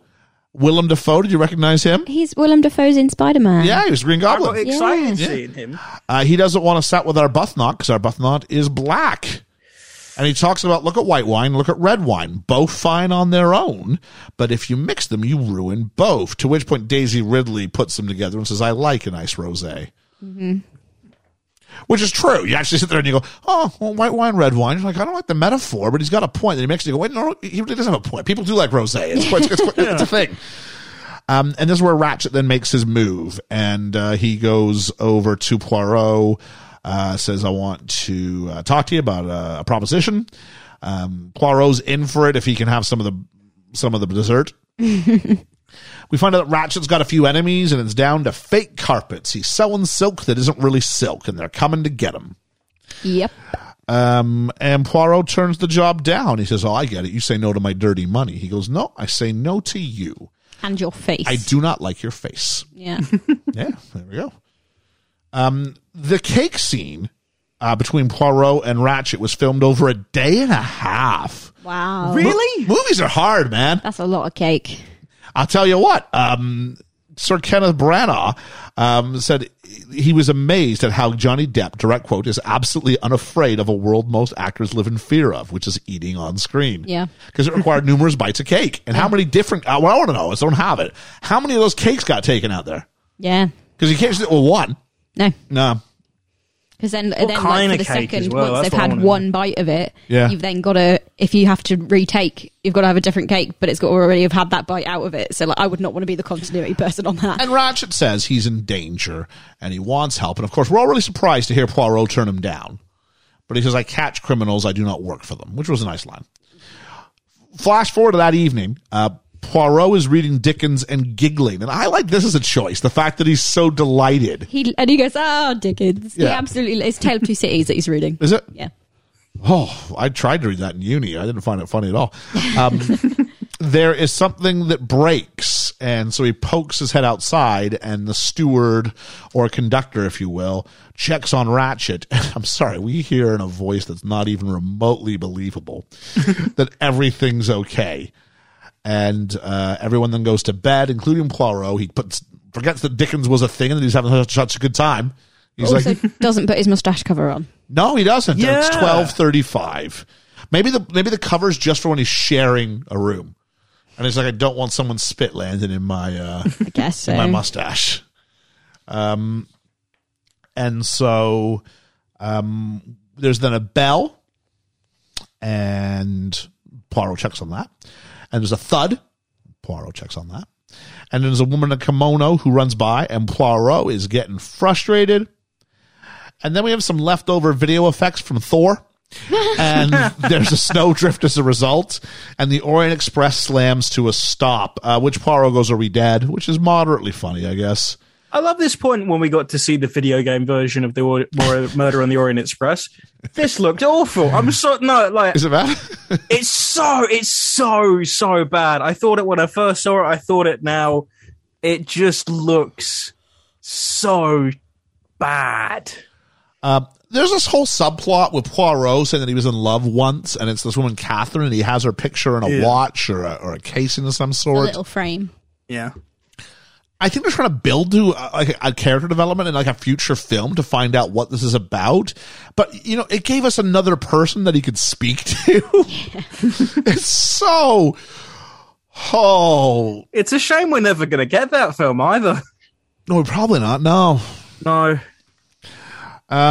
because people were guessing the, the economics for um, the, the, the second film, which is just out now, is going to be killed by the pandemic and by some of the comments made by, and that really, you probably shouldn't have waited five years Yeah, Yeah. I forgot about this. Granted, I think That's it's the it's been thing, yeah. pushed back because of. because of COVID. Yeah. Plus, there's another murder mystery film coming out set on a boat this year as well that people are actually excited for with Knives Out too. Well, there we. I didn't know it was on a boat, so there we go. Yeah, I want a boat. And it's going, fast, and we found a knife in the back of the tax man. I needed something that fit. um, and so um, we hear a. Oh, we did that already. Uh, Paul, oh, Paul's picture of Catherine Breaks. We said that already. So we then move to a, a shot, and the Orient Express is is derailed, and I don't mind. And they use this a lot in the middle half of this middle half of the middle act of this movie. Um, where they do like this giant pan tilt where you'd be above the train and then the crane would obviously come down and then would be underneath all in one shot without breaking it. I didn't mind this they th- the first time because the train was at a standstill. And you're just establishing here's the problem with the Orient Express. Here's how It's on its side. it's yeah. an establishing shot. It lets me know what the rules of the game are now yeah. yeah. the first time I see it. um, and then uh, we found out the Orient Express is derailed. Everybody's upset about missing their connections, but like everyone's like, "Oh man, I got to get to London. Oh, I've got this thing in in in like Aus- Austria. I've got to get to. Oh man, I had tickets to this thing." And then Penelope Cruz is like, "The devil lives in the places where we want to go." And you're like, "What?" We are not to decide if we get to our destination. if I'm one of the other ones, I'm like, could you try playing it about 50 levels cooler than you are right now? We've got the greatest guy at deducing things ever. And you're like, anybody could find you. Guilty. I'm guilty. I'm guilty. I'm feeling really guilty, It's, ba- guys. it's Baby Armstrong. I feel like stabbing someone. And then we go to an overhead shot as they go to find uh, Ratchet. Ratchet doesn't come out yet. They want to make sure he's okay. Um, Poirot's outside with the conductor, and he feels underneath the door, and you can hear the sound of cold air coming through. So Poirot uses his walking stick, which is this week's magic doohickey. Oh, yeah. absolutely. What does the stick do? What do you need it to do? It, it is the sonic screwdriver. It basically does whatever he needs it and to does do. he need it to walk? No. no. Can we talk, talk about the choice of camera here? Well, I've got here. It's called the. It, it's an overhead shot the whole time. yeah, I was going to say bird's eye, but that works the same. and they. Yeah, yeah. Basically, and so Yeah. and it's straight down. So it's not even like super high up. Look, at- it's like straight down. And they walk in, but when they walk into the room, we can't see what they see. So it makes Cassetti's body a bit of an enigma at this point. Yeah. And we hear about you know they get our Arbuthnot, and he comes in. That's also a long take, right? and we, we hear him say, "Oh, it's uh, it's really hard to say. It's almost like uh, at times they're con- control, but other times they're uh, they're like violently going for it. It's Yeah. a bit weird. Uh, I can't really estimate if they're left or right-handed, but the best guess is I don't know. Died somewhere between midnight and two, which is important because the, the clock they found has been stopped at like one fifteen. 1:15, yeah. yeah. So right in there. And the steward goes, "Hey, well, I was on guard all night. No one came in." Yeah. and you're like, whoa, this feels really, really quite okay. I don't know how this happened. Uh, according to Kenneth Branagh, certain colleagues voiced concern while filming the overhead scene, revealing the body and the myriad of clues, which just comes back in the second part of the movie as well. Uh, because he wasn't shooting any coverage or close ups for any of it. He wasn't interested in CSI like close ups. He said, I wanted to offer this up in the big screen format, all the things. They're there in the picture, so the watch is still there. The wounds are still there. Johnny Depp's face is still there. It's probably a little bit more so when we come back to it in a moment. But yeah, that's kind of what he was going for. I'm wrong. I appreciate ambition. I do. And I'm really torn, Ethan, if I'm being honest here. Is this film a film of great cinematography? Yeah. Is this film a film with ambitious cinematography? Yeah. Does this film, is it self indulgent? Yeah. So where do I land on this? I don't know. because I yeah I feel this because I was I was writing this as uh, as I was watching I was like the Poirot movies are a film you can really stylize to make visually interesting because for a lot of it it is what can you continue to show to the audience and tell the audience with them being interested and not having it sort of meander and having it be visually interesting this way is great but then there are points where I go I, "Uh, this isn't the the choice that you should make yet. Yeah, I mean, George, what was your perspective as someone who's not necessarily studying film? You know, for any sort of real, you know what I mean. You watch film on a Yeah, Mm-hmm. bit yeah. more of a I like to watch films kind of level. So, what was what was that like for you here? Can't say I really noticed this shot. Really? Yeah, I like. I noticed. It's so that, in your Like face. it's like it's like right up, like in the corridor. Yeah, and they're and like you- right above the you see a- corridor, yeah, I didn't. I didn't shooting find down on it- their heads. Oh, okay. I didn't find it particularly egregious. I didn't find it particularly anything. It was just Oh, another shot. Okay. So I, I, yeah, I didn't pay attention to this shot. There were some shots I did pay attention to, but this one didn't strike me as anything other than he's showing you the whole room, which I quite liked. Okay. And so um, Book is trying to convince Poirot to help solve the case. And he goes, I don't want to solve the case. And he goes, Look, I mean, everything, you know, what, what's going to happen is they're going to blame either Marquez because of his surname or they're going to blame Arbuthnot because of his skin color. Is that what you want? And he goes, Well, and it works. And he's like the hype man. He's like, You are Hercule Poirot. He's like, I am Hercule Poirot. Uh, and then so Poirot addresses the train, and McQueen, um, he figures that Cassetti's, he's like, he's dead. He's like, they got him. He's like, oh, you're assuming it was murder. And he goes, well, he had enemies, so yeah, I'm assuming they got him. Uh, Hubbard at this point goes, someone was in my room last night. um, and he, and he goes, well, I'm going to take the case. And they go, why you? And he turns around, finds the camera, looks down the barrel, and goes, because my name is Hercule Poirot, and I'm probably the greatest detective in the world. Which although did remind me of the uh, the all the commercials for Carlsberg, which is like probably the best beer in the world. So. Probably, yeah. Which you went to Denmark and didn't do anything with Carlsberg. No, because the Carlsberg factory was closed. You could have at least like t- t- taken a half pint, I don't like it. put a little bit of lemonade in it. I don't like You're it. in Denmark. Emily drank some. There you go. Oh, there you go. You know what? That is totally a uh, like a trailer line. My name is Hercule Poirot, and I'm probably the Oh, greatest I, detective I was in the thinking that's world. exactly what this this line is here for. Yeah. This line is here for for a trailer. yeah. I'm the greatest. Boom! Murder on the Orient Express. Dun, dun. Who's Kenneth gonna Branagh s- film. Someone's been murdered. Who's going to so- solve the mystery? I'm Hercule Poirot. Yes. Everyone is told to go to their compartments and stay there. I'm, si swear I heard None of them, them say do. that. Yeah. And they all just hang out in the dining car for the rest of the movie. Yeah. Except for Poirot, because he's going, you know what needs to happen here? I need to walk on top of a train. Which is completely unnecessary. Why do you need to walk on top of the train, Hercule? I don't know. I Because he just do. saw the Polar Express and was like, I want to walk on top of a train. Are you going to make it visually interesting? Branagh really did walk on top of an actual train. Um, and despite the addition of a safety wire, he found it properly terrifying. Uh, for and the age of the actor is mentioned, so I can't. You'll have to do that that one actor by yourself. we got lots for the age game, I'm guessing today. Yeah. Uh, we find out that Mister Book is the only one who sleeps in a different compartment, and it's locked. I mean, this train acts like everybody on every other compartment. Couldn't have possibly have been Well, anywhere else. doesn't exist No. couldn't have got through a door, couldn't have climbed through a window. Yeah, I was really confused because I was like, they keep saying how like the train is full and all these things, but you only see really like 12, 14 people the entire film. And I'm like, Because you lock it down from from from the other compartment, yeah, so you can't Which I mix get- them. But like, what are you doing with the other people, man? Like, at least like show me like a shot of like walking. If you're going to do a long shot, walk me through the entire rest of the train and just have people gossiping about why they've stopped yeah. and like. oh, But I mean, how many characters? Something. How many characters do you want me to to figure out in Oh this no, movie? nothing like no no actual characters, just extras, All but right. like something. So that I'm aware that there is actually other people on the train. This- you This- got kitchen staff. yeah, yeah. You had a small bit where some of the people who were shoveling the snow were like, "Come on, we need to go." That's about as much as you got. Yeah, this be- begins the interrogation sequence in the film, and every actor who was interrogated, they shot their scene on the first day they were on set. that's clever. So you get these sort of newness Yeah, I like kind of that. feelings out of it.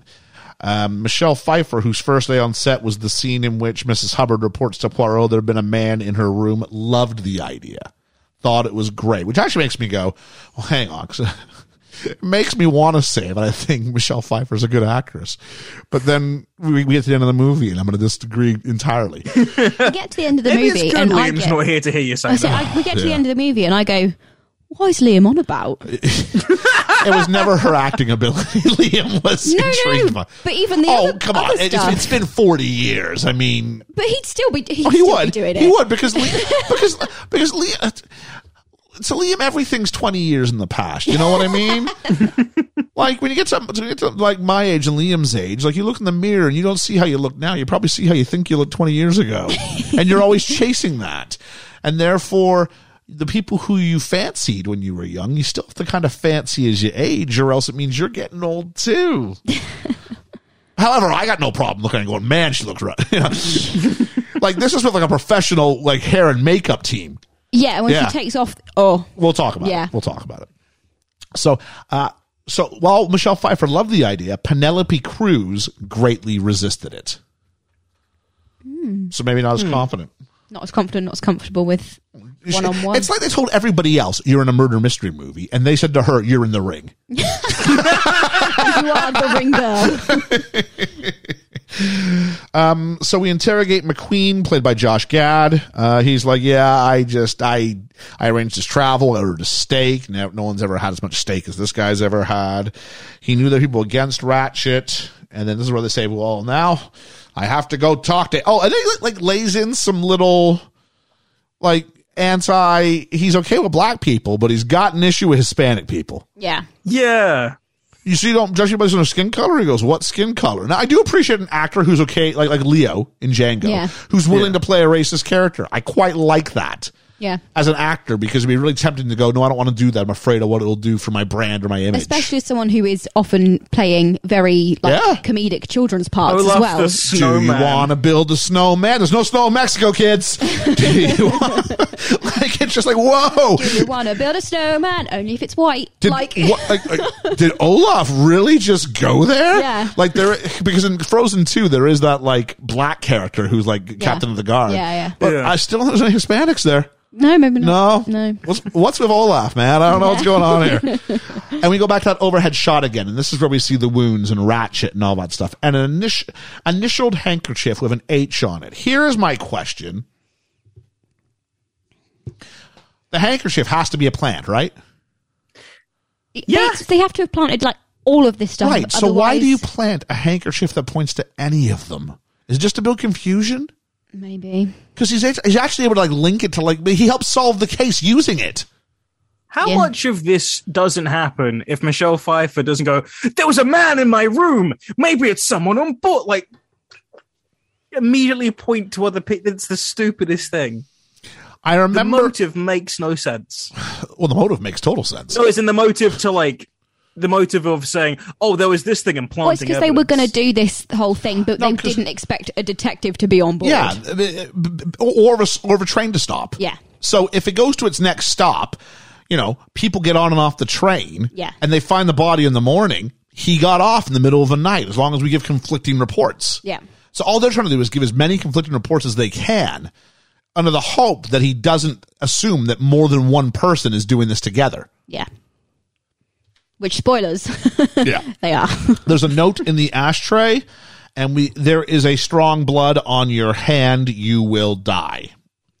And this is where Poirot uh, says that I know. Book's beside him for a minute, so he's like, "Let's get some information to the audience." I know his real name. It is Cassetti, and it's like How does he figure this out? we're not told. Is this just is this why he doesn't like his face because Yes. he knows who he is? He knew he was Cassetti from the start. right. Okay. Yeah. We could have been. It could have done with a, a slight, not e- not maybe even a line, but a slight insinuation that that was why he did that. But I don't. I don't know. Well, I think I know what it is. The 1974 version of this uh, o- only runs about 15 minutes longer, but it feels so much more thorough in character Yeah. development Right, okay. and in plot development, as opposed to this, where like things weren't given any sort of a beat for the audience to figure out where we were now he- before moving on to the next thing. no. you jump around so much and like i'm and again i'm kind i'm almost thankful for ads because i get some breathing rooms go okay okay we're Yeah. here we've learned this i Oh. think And so we get told, and there was another name, Armstrong. And we get told about Daisy Armstrong and how it was a baby who was taken from her crib as she slept. The family paid the ransom, but then the baby was still murdered.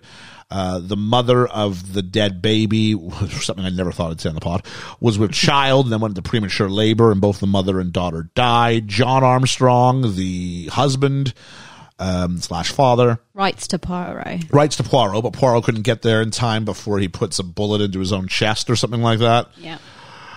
And so he goes, Daisy's Armstrong's blood is on your hands. You will die for it. That was what's written on the note, which should have been like a big deal. And it wasn't. Yeah. I was just confused because I was like, I don't think that's how reburning paper works, for one thing. and then I was just like, Even Okay. Doctor Who's going, you can't just talk your way and wibbly wobbly your way through this, you know. You actually have to have some proof for what and you're then saying. I was really confused because they then spend the rest of it like being like, Cassetti did this thing, but uh, uh, why? Why did he do this thing? I can't believe I'm Wait, saying this. why did he the keep- Doctor Who Why Orient does he Orient steal and Express kill? episode is a bit clever. well, uh, he steals the baby to get the ransom money Yeah, but then why does he kill the baby? because he's evil. But that, that's He's a yeah. bad man. You need because here's what for this movie to make sense, you have to have a villain so evil it justifies the decision that Poirot makes at the end. Yeah. Yeah, I guess, but it just it just felt like there needed to be some sort of He's a mon- why he's a why monster. that family why He's a monster. What's a, what's a- an awful, terrible cause that everyone can all rally Well, round together to get rid of? There one is going to be a evil- link though, and Agatha Christie based this Armstrong story on the Lindbergh kidnapping and murder of 1932. Oh Jesus! Oh yeah, like there's like a baby Lindbergh. Oh yeah, for sure. Yeah, Um, oh no! I, the second you said, I was like, oh, a Lin, the Lindbergh babe. Yeah. I didn't In this think that movie, was the gonna go fictitious Colonel Armstrong's wife, Sonia Goldberg Armstrong, and her family are Jewish. On the flip side, jo- Charles A. Lindbergh was very anti Semitic. And in the late 1930s and into the 40s, he was a Nazi sympathizer who vir- virulently, I don't know what that word means, Veherently. Huh? Veherently. virulently Oh, don't know. uh, opposed U.S. entry into World War II. Oh, So that's not aged well. No. But there is the idea about the baby who was taken and the whole country was like, what has happened? Mm-hmm. Bring back, you know, bring, where is the Lindbergh baby? And then it was a similar situation. Where is Madeline McCann? Yeah, I suppose so. We just had a flicker here. So we have a 30. Oh, I was going to ask. I thought I saw something go. Yep. I had one earlier in the day too. So far, Mm. so good. Uh, we, we said to start late because Ethan's power went out for a bit. So Yeah. We- we- It's uh, was it old Storm oh, Eunice. Franklin now? No, it's Storm Franklin today. So what you've been listening to, we've been chopping every 30 minutes and stopping and restarting so we don't lose it. Because as we found out with the uh, uh, Best Musicals Real Roundtable with Georgia, if this roadcaster loses power, you lose everything you were recording. I don't know what you're on about. So yeah. um. So uh, she, we interview um, uh, Linda Hubbard. Uh, she accosts Hercule Poirot, uh, and we found out that the door between her bunk and Ratchet was unlatched, and it's supposed to be latched. And she says, "I told you there was a man in my in my bunk." And he goes, and besides, you saw that rather frank overture he made towards me. At which point, it's like she was clearly flirting with him to go I ahead was and make a saying, move. Uh, yeah, no, you were encouraging. Hmm. So that. here's my thing. I loved Michelle Pfeiffer as this character. yeah, I thought Yeah. this character was great. because she was like, It's a bit of a caricature, but I loved yeah, it. she was playing both sides of it, wasn't she? I loved it though. yeah, yeah. And the whole thing that it's a facade. I'm like, yeah, that's great. That's perfect. I can't wait to see the the real Oh, you. jeez. I wish I didn't see the real you. No, and so and um, she's also found a button, and the button's from an Orient Express conductor uniform. Um, so we interview. Oh, here it is, Edward Masterman, who played Derek. Ja- uh, sorry, Derek Jacobi, who played Edward Masterman. Um, lots of questions about have you ever been to America? Um, he said he went once, didn't care for it. Um, we get a flashback where he speaks uh, openly to um, Cassetti about you know yeah you'll get your coffee don't worry about it because the coffee was poisoned we didn't really talk about that Yeah. it drugged him so that he'd be unresponsive or not able to fight back because we know he had a gun Yeah. because he pulls it on Poirot early in the film, and Poirot finds underneath his mattress as he sleeps. Um, and so he goes, "Well, why are you so frank now with your uh, with, with your employer?" And we find out it's that he's uh, his thyroid's going to kill him. Mm-hmm. And so he's also got a toothache, and when he leaves, Poirot says, "I am sorry about the toothache," Yeah. which was like, I don't know, is he like is the is, is he saying toothache as a euphemism for "I'm sorry you're going to die from Yeah. your thyroid"? Yeah, I think definitely. so. Yeah, definitely. Or That's how or is it he came just across. this awkward that he's like, "I'm legitimately sorry for the for the toothache"? Oh no, it, I, it came across as he didn't want because the other guy because Brooks is in the room, isn't he as well? Oh, is it okay? Yeah, so it was like a a I'm telling you I'm sorry you're about to die, but without telling everyone else what you've just told me. There was a scene earlier where Cassetti, it said Cassetti yells at at uh, Derek Jacobi's character, and the most I got was just him going, "Do you know who did this?" do you know who did? Like, just kind of like a section. Yeah. And apparently he sent um, Kenneth Branagh back after Derek Jacobi to say, please apologize on my behalf. I don't want to yell at Derek Jacobi. Maybe he's so nervous after being yelled at in front of the whole crew Yeah. that he's like, I don't want to put a foot wrong the rest of the movie. And then we get a montage where we interview Penelope Cruz, uh, Mr. Marquez, and Willem Dafoe. And we get snippets of information from three side characters. It's a shame they're not made out to be more. In the other movie, they were. Uh, Marquez swears that he's always honest and loyal. He's had moments, uh, whereas we find out that Estevados, the Penelope Cruz, has had moments of indulgences, maybe in her life. Um, Hardman is pro German. He is Austrian after all. Um, and then Estevados, we found out was the last person to see him alive, Cassetti alive, just past 11. And she's like, Yeah, I sleep very lightly. Once I was surprised. Never again. Can I again say this is the one guy you don't tell anything to? like, why are you giving him even snippets? I don't know. The film's got a film. Does she realize that he's the detective and they're trying to get away with murder? There's a whole TV show about this how to get away with murder. Penelope Cruz would be very bad at it. Yeah. Marquez says he I was never a chauffeur and like why are you carrying pictures of yourselves and you with, with like your real personas in them Because they're not expecting a I detective don't to be on understand the but train. why take it with you you know what this trip to kill this guy's missing a picture of me as a kid in a chauffeur costume If I go to kill someone, not that I'm going to, I'm not going to take my actual passport, my actual ID, and have a, a little name tag that says, My name is Ethan. I'm actually this person and do this, this, and this. This is where I live. then we interrogate Mary Debenham for a picnic in the snow. And I will say this: the practicalities of this are stupid, but visually, I was I was I was, I was glad to be out of the train for a bit. Who is who is she? She's Daisy Ridley. She's in Oh, Grey she's and Star. Daisy yeah. Ridley, yeah. So um, she's left-handed. We find out Yes. um, she denies knowing Doctor Arbuthnot before traveling, uh, which is a, I feel like Maury Povich, which was a lie. Uh, she denies ever going to America, which is a lie, and she goes. You know, it seems like you've got something. She goes, to a man with a hammer, every problem is a nail. I liked it the first time I heard it. I still like it now. That's a good line. Um, and she says, "I choose to be silent." Well, okay, it's it's some it's somewhat better than what Penelope Cruz did, where she gave actual information out.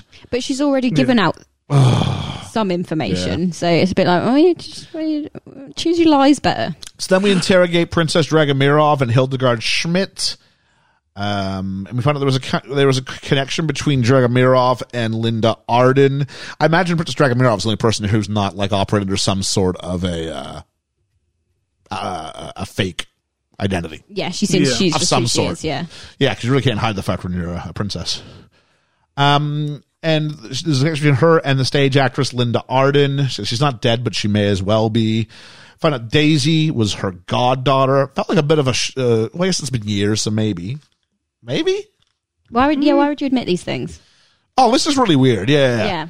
yeah. See, i- in the film, like uh, sorry, in in the 1974 film, each of the things are like pulled out Yeah. after like minutes of questioning.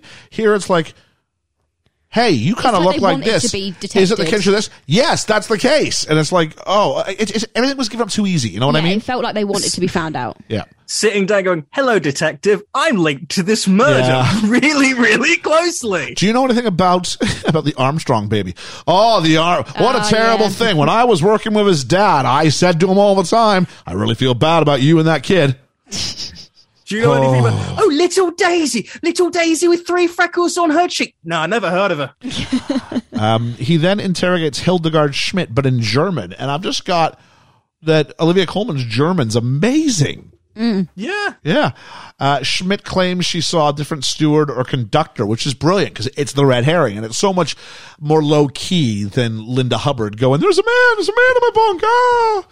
Yeah. So, uh, Yeah, and then uh, they search all the suitcases for uniforms and kimonos, and it's like literally two seconds afterwards. They're like, "Okay, we've searched them all. Now who's next?" Well, only and they find it, and I'm like, "I'm going. I have to pause it because like this should have been a giant in the 1974. This thing about There the should be time kimono between these like, things. it's like 45 minutes. They drop the kimono thing early, and they keep coming back to it. but also because they do it so quickly, I'm, I'm confused as to why one they admit having seen someone in a kimono and why she admits to seeing a different. Well, it's it's, it's Wild Goose Chase. Yeah, but I'm just like, it, it, you're going to get found out through this though. Well, he does see someone in the kimono, though, doesn't he? D- Oh, does he see the kimono? He does sees the kimono. Yeah. Oh, Okay. So, but why do they? Why does someone run through in a kimono?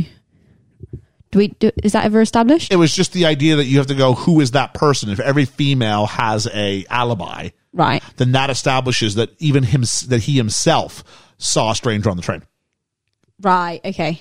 although if you don't think it's going to get hit by a snowbank you don't need to think about that No, and you don't definitely No. don't need to hide the kimono in his luggage. Set fire to it. yeah Y- You just throw it out the window if, while the train's still moving. so it turns out you can't search the andrenyes under diplomatic immunity because they're royalty of some sort but the princess isn't.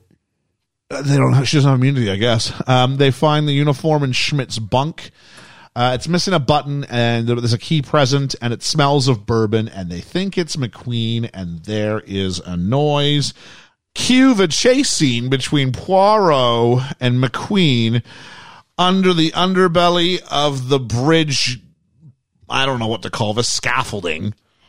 Yeah, I didn't. I didn't get this. It felt like a lot of the red herrings that we're throwing were very much leading towards getting Josh Gad convicted. And if I'm him on in this group effort bit that they're all trying to get away scot free with, I'm going. Excuse me, I'm already prime suspect because I'm his whatever. Yeah. I'm not saying that a film has to be true to its original source material. No, or earlier versions thereof. But this reeks of a studio saying, We haven't had an exciting incident in about 20 minutes. Can we have some sort of a chase, please? What Yeah. can you do? Because they do it again later in the film as well. And the music completely changes like anything that I've heard already because it's like "Du-du-du, du-du-du, du-du-du, du-du." and I'm like this isn't the movie to have your sort of big action soundtrack. It's st- he, he's a detective. He's not. He's not a superhero. He's not a. He's not a. gu- he's, not gonna jump down on he's someone. just like yeah, Like remember earlier when like he put the stick in the wall and he used his wits to get the guy to catch himself. yeah. That's okay. I'll go that far. yeah, like five minutes before. he I'll go was that called far, out, yeah. but not let Poirot can somehow out chase. Yeah, he's heavy, but a guy in his late twenties, early thirties. no, There's no way. It was really weird. And why was he going down to burn those anyway? Like he could have, like he'd already been questioned and inspected. Like at least do it at night you time or getting something. caught for robbing is fine. You getting you getting caught burning the ledger to make it look like you want to. That feels Yeah. stupid. Yeah, That's what I mean. Like they're all, if, and this was a plan. If this was Yeah. a planned thing, I'm going. if Unless I'm- he's afraid yeah, that he can actually go down for fraud.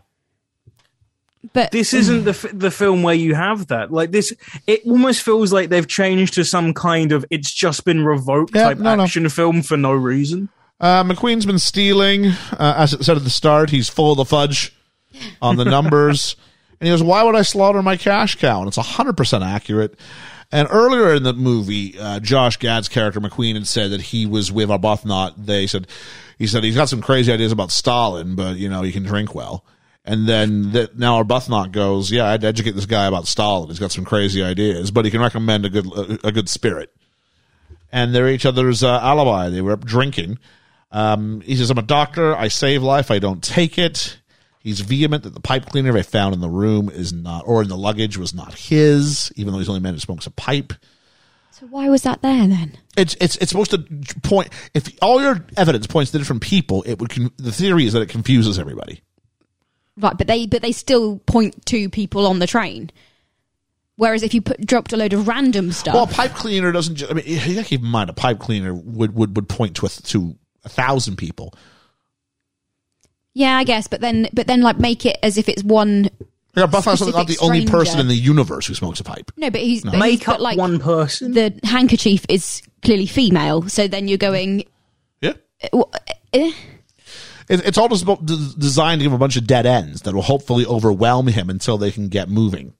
Because once they get moving, he has to have a decision, doesn't he? Suppose so, yeah. Uh, we do get a bit, bit of backstory. Uh, we find out that Arbuthnot was the one black candidate at his medical college, sponsored by John Armstrong. Mm-hmm.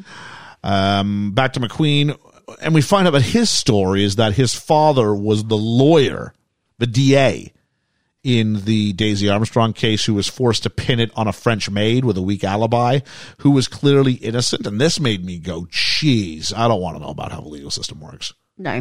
Where like we need to have a conviction on this one to find someone. Yep. and I got I got an issue with his father actually doing it then. Yeah. You know what I mean?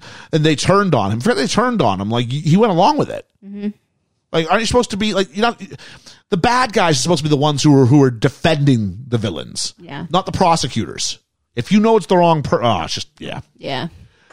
Um, and then we've got uh oh, so this is where like um Poirot's like convinced he's got the guy now. He's like, "You found him. You bled him dry. You brought him here." And then we have a scream, and this is when it kind of turns, and Michelle Pfeiffer loses control of her performance because she's been. She comes in. There's like there's a knife in her back. They literally have It's to so fake pull looking the as well, knife though. out. And then she comes out and starts lecturing everybody in the train car. She's frustrated by the lack of progress. Mary Daisy Ridley says she's going to sleep in the dining car, which is a great idea, but also means like you guys were supposed to be in your rooms this whole time. I'm sure I heard. Yep. Uh, everyone's now told everybody sleep out in the dining car because one of the there's still a murderer on the train. Uh, this is where you find out about the Andrenyes and the fact they were fighting earlier, and we're like, oh, it's this couple Yeah. who we didn't think about at all. They haven't they- shown up in any scene.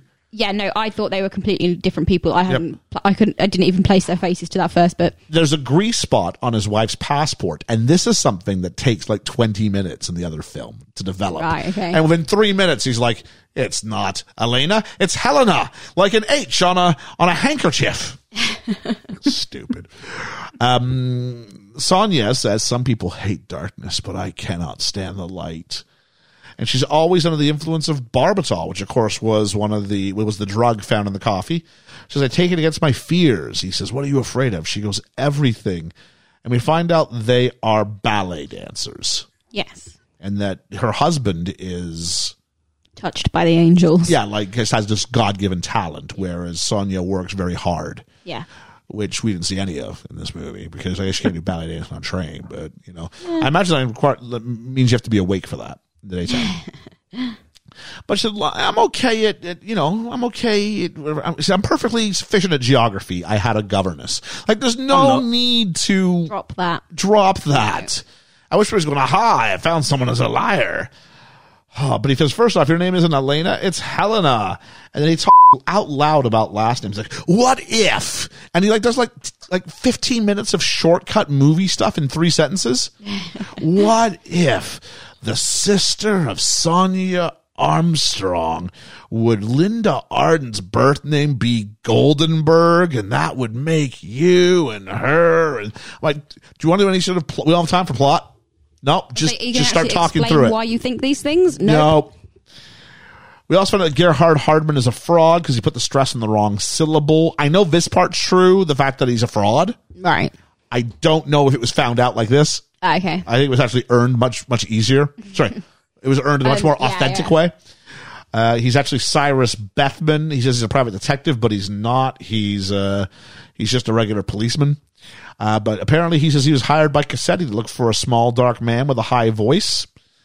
Um, and then we go. Hercule talks to Catherine and says, uh, "I am stumped." And this is the Catherine, the, the picture. Yeah. I am stumped. I cannot find the crack in the wall. And if you want to find out about the crack in the wall, listen to Who Do You Think You Are? Clever. Where we talk about the Pandorica opens and the Big Bang and how to close that crack in your wall. So, a crack in time. So she was thanking the fire or the policeman for fixing the crack in her wall. It was it was Hercule Poirot all this time? There we go.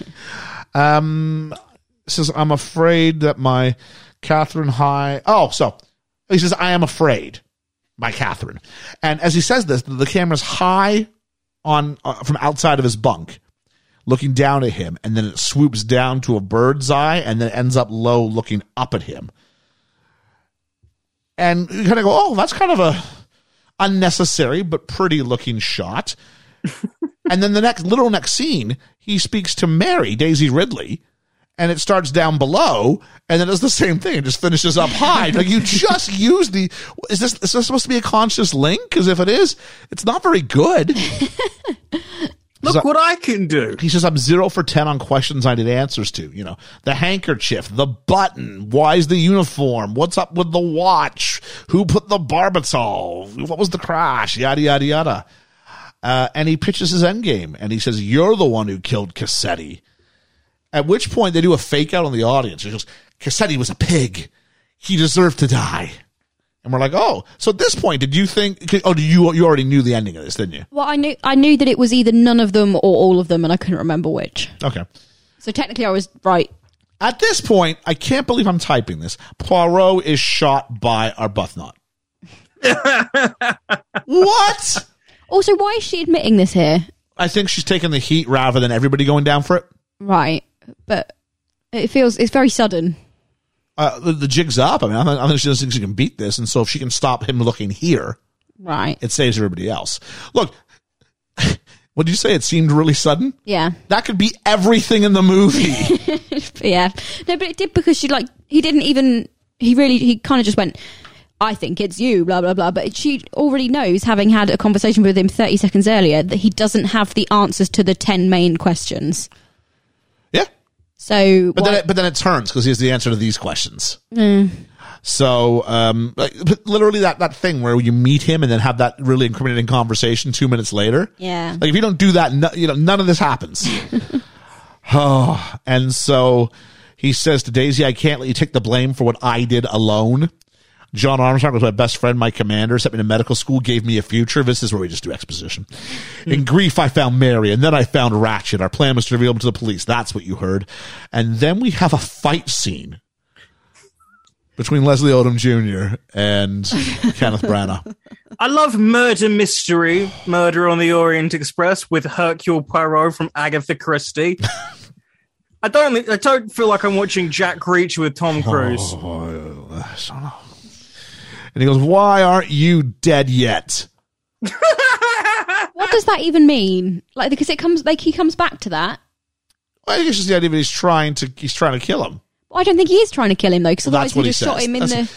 this this okay, you want to know why he says this line? Hmm. So that he can have the retort later on. that's the only reason why this line is said.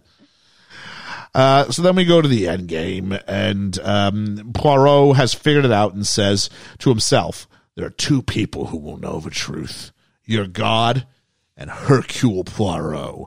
It is now time to solve the case. which isn't like Another trailer line. egotistical at Yeah. all. Me and God, we're on the same level. I'm So here's sure my Penelope Cruz's character loves that. Like as they're comparison. as they're all sat down in very much Last Supper poses. Yeah, George, you yeah. picked up on that. yeah, Um, here's my deal. So if you try and shoot me, it's like, yeah, he just tried to shoot you. What should we do? Should we lock him up? No, I said I'm sitting at a table over there. just just put him over there. You want cuffs? Something? No. has he even like had any medical attention? He's been shot in the arm. Yeah, like no. that's still His hair is a little bit wispy in front of his face. That's about it. I swear these are reshoots because the green screen behind him is absolutely awful. I my money is that the gunshot and that sequence is definitely a reshoot, and a fair Yeah. bit of the speech at the end could be a reshoot. Um, just before we get to the uh, the reveal, just a little note: uh, the cast often played the popular party game Werewolf on the weekends. Penelope Cruz was the most innocent player, which resulted in her most often winning the game. as in one night ultimate werewolf that we play. I suppose I don't know. I what Oh, this should is. imagine it is, yeah, Okay, because yeah. that's the that if you're innocent during that, then you, Yeah. you'll win. Yeah, Veteran actress Jacqueline Bisset, who starred in the 1974 Murder on the Orient Express, told Kenneth Branagh how excruciating it was to shoot the extended scene in which the murder was revealed. To avoid this feeling among the actor and actresses in his version, Branagh shot his side as Poirot first and then cut wherever he could to shooting the actors and actresses up close so that they weren't forced to sort of sit in the same position for hours and hours on end. Yeah, that's, hey guys, I'm going to shoot it on me the whole time so you don't get uncomfortable. all. Not only am I directing this and starring. That's in it, why I've made don't this you decision. Worry. Me, Hercule Poirot. I mean, Kenneth Branagh. Uh, if you look carefully from the Last Supper, um, Michelle Pfeiffer is sitting in the position of Jesus. But I like the painting. No one is in Judas's seat, Ah, Okay, that's so there is no villain. there isn't a villain. That's clever. So he starts. Why am I not dead? Because our Buthnot is not a killer. None of you is. None of you is. Yeah, because it was about singulars. Yes, none of you is a killer. None of you are a Okay, killer. It's, it would be still be none of you are. It depends. If you talk, if it's you said none of you, as far as individual, you, oh, none of you are. Maybe you're right. Maybe none of you are a killer. None Yeah. of you is sounds quite uh, like uncorrect. Who is a killer? If it's a plural you, is none of you are none a killer. of, none, of you is a you killer. is a killer. you are not a killer individually. Yeah. You is. Oh no, there's no way I'm right. No, no, it's, it's No, definitely it's- you're yeah. definitely yeah, yeah, yeah. Grammar, grammar cop. Thank Can you. you can you press the button? Do we have to? Even if we catch it in the episode, we're doing this. Just oh, can I have the blue button then? Oh yeah, sure. Yay! We haven't had that for a while. There you go. uh, so, sorry. So, um, where are we at here? You're more just impressed that I know which button is which. Yeah, now the Armstrongs, all the blue ones acknowledge me. What are the other ones? So he asked himself, look, there's two ways to do this. So someone who gets on, murders, and then escapes. But there's some problems with that. Uh, Like books, like, but you can't have that. It's like, oh, you're still in the movie, are you? Oh hey, you're back again. I forgot about him for a bit. And so, so who stands to reason? And he goes, maybe it's a voice in the head that prevents sleep. Cut to close up Dun, on, dun, dun. on the Countess and Drenyi. Maybe the letter H, which in, on a handkerchief, which in Russian is an N. Du-du-du. Natasha Dragomirov.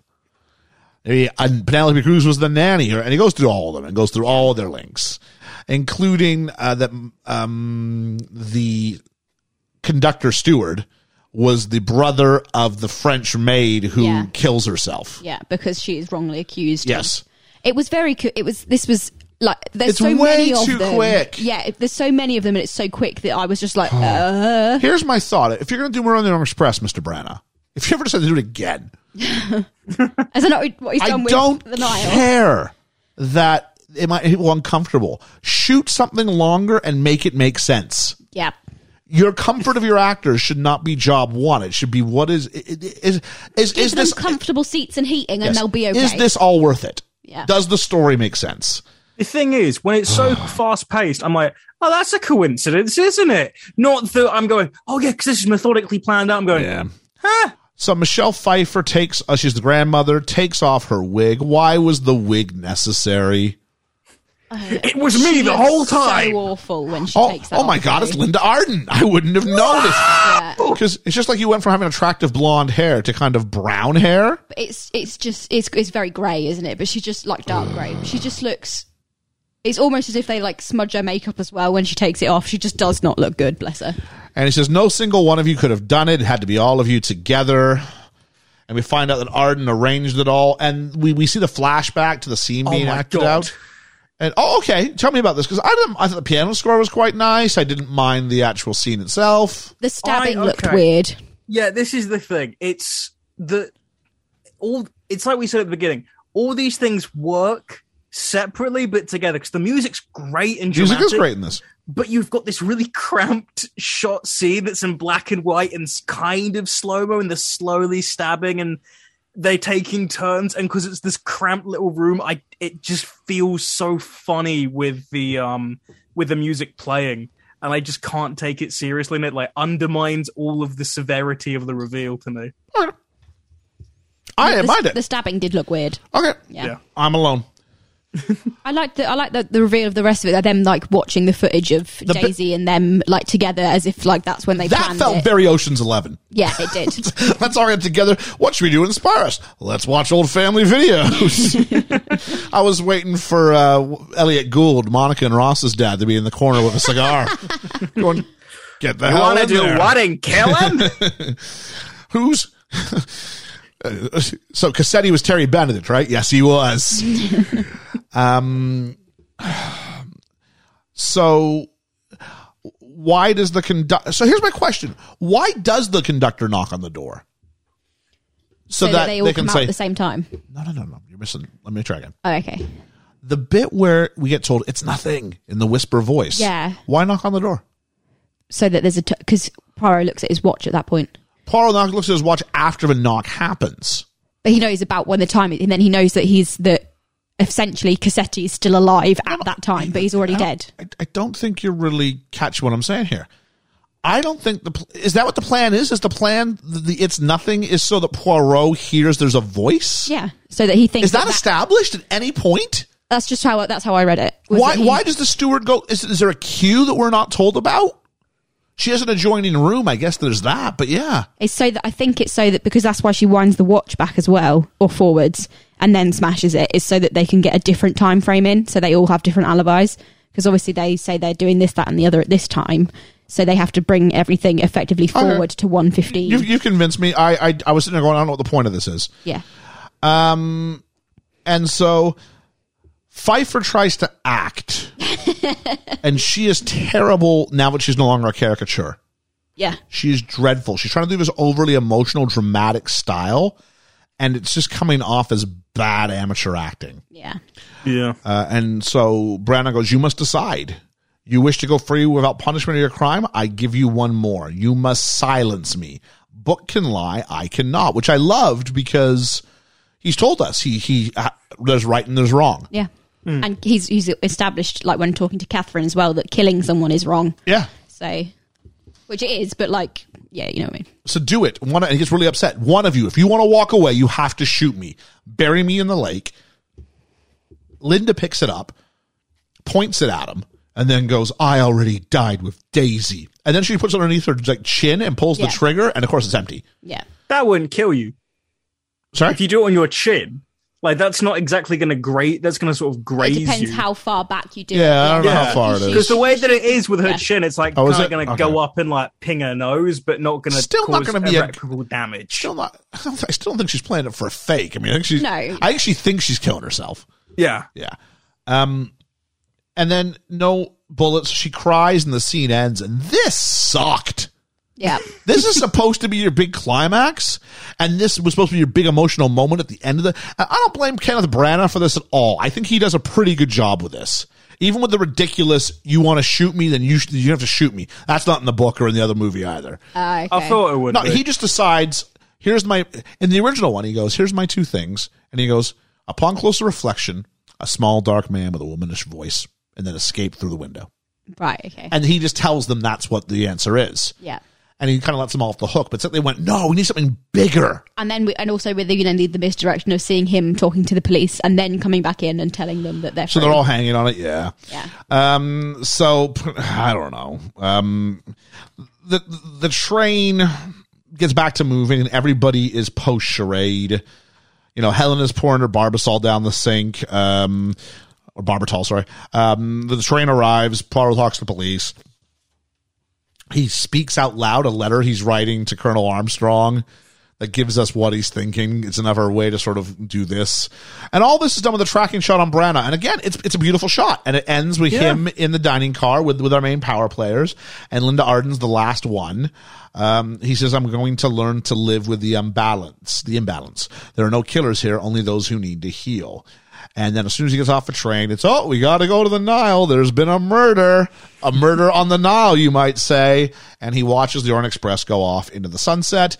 As the credits roll, there's a song, Never Forget, which was sung by Michelle Pfeiffer. And it was co written by Patrick Doyle and Kenneth Branagh. Kenneth Branagh described the song as an expression of grief, pain, and loss, drawn on classic Celtic melodies. I didn't mind the song. i felt like it sounded a bit too poppy Okay. but i liked the lyrics and i liked the melody It but reminded me a little bit of sounded like poppy Never Enough from uh, yeah Gary Showman. Yeah, yeah. Yeah. you know, Um, you know when we used to talking to Mickey. Yep. And we watch a Disney like an animated classic. Yep. And at the end, they'd be like, "Here's Demi Lovato with the pop version version of, of Let It Go." Christina Aguilera. yeah, it, it felt like that, and it's so it's tonal whiplash. This that's the description of this. It's tonal whiplash, and the credits just s- signify that. We're in the end game now. And we are on the end game now. I tell you what, Ethan, why don't you give us the random word this week?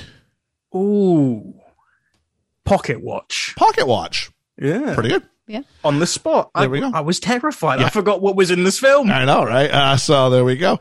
Uh, money, money, money. Some of the money. Uh, budget Money, money, money, fifty-five money. million dollars. I found. Oh, I'm surprised. I thought it'd be more with the Yeah, like, me too. star power, isn't yeah. it? Hang on a second. Let me check on that. Maybe I've maybe I've made a boo boo here. That sounds like the I'm sort of just money checking. that Kenneth Branagh would pay himself to be in this. I'm just checking. So da da da da da da. da. Uh, 2017 budget. B U D G E T search. No, $55 million. So hmm. Wow. there we go. That's shocking. Yeah, it's actually quite cheap, all things considered. Uh, yeah, I don't know. So, um, especially when you're shooting on film, uh, what Yeah. was the what was the gross? What do you think, Georgia? 250? Yeah, we've talked about doing the uh, the, the the lip the, the the motorboat into the microphone, have we not? No. Yes, we have. No, we I haven't. was like, can you not make the motorcycle sounds into the, into the mic again?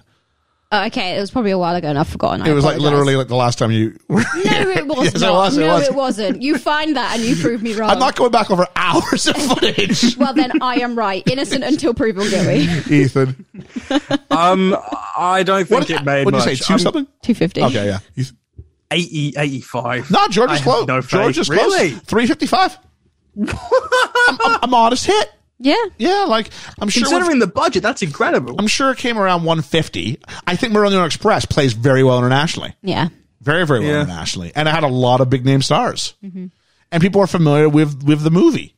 Yeah, I guess Yeah. The, there's people that are in it probably did it for cheap because of what it was. Oh, it was it's to be it was to be a Kenneth Branagh film for sure. Yeah. Um, so Oscar nominations, it gets nominated for Best Art Direction and Best Cinematography. Okay. There we Well, go. Some of it was very good. Ambition, you know what I Yeah. mean? Yeah. Uh, if we were to do this, who would you cast as who? Don't know. Out of us or just in general? What? Out of us? Who- No, no. If we're I said if we're doing this, who would you cast as who? Can I be Poirot? You want me Poirot? Yeah. You think you're good Poirot? Yeah. Really? Excuse me. I would not cast you as Poirot. I was going to say that. I'm going to say I'm going to own it. I wouldn't cast Name is you as Michelle Poirot Pfeiffer. though. No, I wouldn't cast myself as No. Poirot either.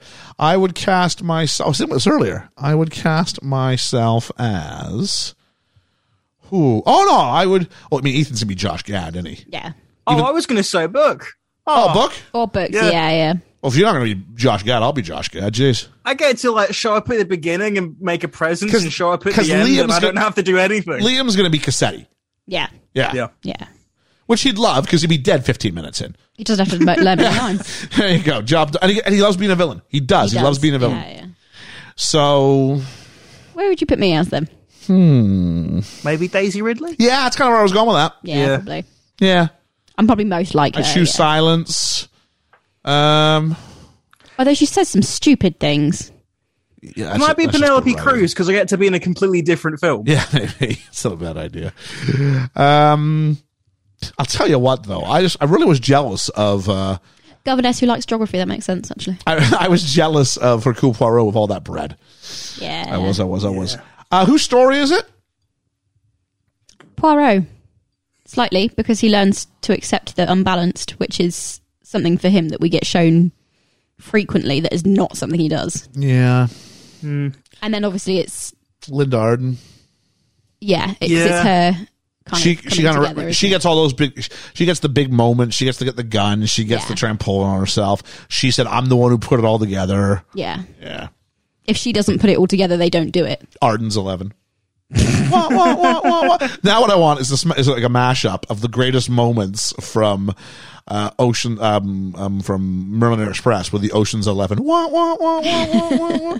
or a little less conversation a little more actions we got like action star hercule poirot I can imagine it, but you know, like you know, the uh, the music was it in Snatch? It was like bun, dun, dun, dun, dun, dun, dun, Yep. dun, dun. yeah, just that. But it's it's the uh, it's like fast forwarding between the murders and like everyone's Yeah. sneaking out. if we can get the graphics as well, because they had some Yeah. great character introduction ca- in, uh, t- introduction Michelle cards. Pfeiffer is the brain. Yes.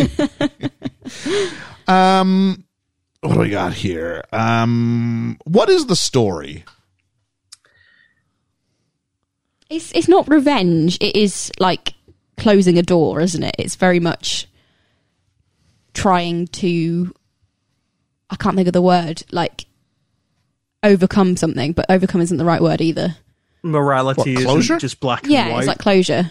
I'm kind of with you, Ethan. I'm kind of going Yeah. there. There are no absolutes. Yeah. and but it could be balance, it could be justice, it could be law, whatever it is you want to call it. Those things wouldn't be appropriate for what we saw. So he has to learn as a lawman to get out of the way. In a sense, he has to take himself off a train. Yeah. is what he Yeah. has to do. Um, role of women, Georgia. What do you think? Just, just I- I'll come back to that. But so he was on that train because he used to go to London because there was an issue, Yep. but he goes straight to Egypt instead. Uh, While he's there, a bigger problem has come up. oh, okay, cool. Right, yeah, no, okay. There are no other policemen. There are no other detectives. He is it. the only detective. Uh, it's good. I like Roland Woman in this. Yeah. He's really good, yeah. Um, lots of different conflicting stories, lots of different um, characters, motives, all sorts. It's- yeah. I think you can tell it's written by a woman. Like as far as the original movie, Yeah. the original story uh, yeah, book, yeah, absolutely. Because there's, balanced. there is e- Yeah. there is equal female to male characters. Yeah, a, a large ensemble cast, but v- and powerful women. Yeah. Princess Dragomirov, Yeah. the Countess Andrenyi to a certain degree, who has that calming effect on her husband. But then, of course, Linda Arden's a force unto herself, as Yeah. is uh, the governess. So yeah, yeah, I'm quite yeah, okay no, with it. yeah. I, I think it's good. all. Yeah. Um, and you also have your fair sense of whipped men. Now, usually by other men. Yeah, But yeah, you know, like the, the- you know the, the, the servants of, and you, you you also have Hildegard Schmidt, Olivia Coleman's character. Yeah. But no, I'm good with it. Uh, favorite character, Poirot. Paro. He made me laugh a lot in a film that actually, if he didn't make me laugh, I think I'd have been a bit like, Okay, take Poirot, but give me one of the characters in the train as well. okay, uh, Daisy Ridley. Daisy Ridley. Yeah. Okay. Ethan. Ooh. Um obviously the the one you go to is is Poirot. Yeah. I would I would have said Linda Arden if the second half of the film didn't happen. Oh, it's a really bad last fifteen minutes. yeah, for her. that's the It thing. is, yeah. uh, but I'm gonna go book because he's just fun the entire time, and I know it's the beginning when he's there, and I know it's the end when he's there. yeah. Oh, this is hard. Bookends it. very, very nice. Um, Poirot, of course. I mean, when, when, when like sixty percent of the coverage is you. I mean, there's something in that. Yeah. Uh, I really like Josh Gad, but I think I'm going to go with. I think I'm going to go with Johnny Depp as as Cassetti. Yeah, he does a good job in what I is th- a small I part. think he's a slime ball. Yeah. And he's not evil League of Evil slime ball, but you can tell he's not a good guy. Yeah, you, you don't Yeah. like his face. Yeah. Yeah. Yeah. And, you know, he's he's just trying to procure himself a little bit more time, but he's not mean or rude or hitting people or anything like that. So there's a control in that, which I really quite like. He's an, definitely an interesting character. There we are. So, um, favorite moment, favorite element?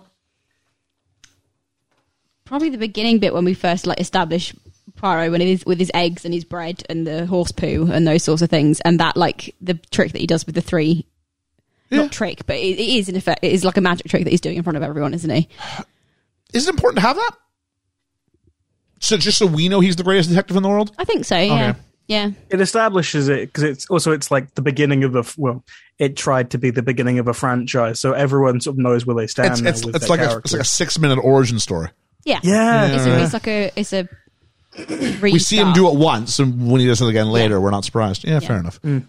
Ethan, um the the one shots the really good one shots like when Yeah. he's going on to the the train and we get the introduction to michelle pfeiffer even if her dialogue is is uh hello my name is i am from this place i this is my life story but the the choose the the choice of um of long shot for it especially outside, I really appreciate to to get the the scope of how w- long this train is and how cramped it is.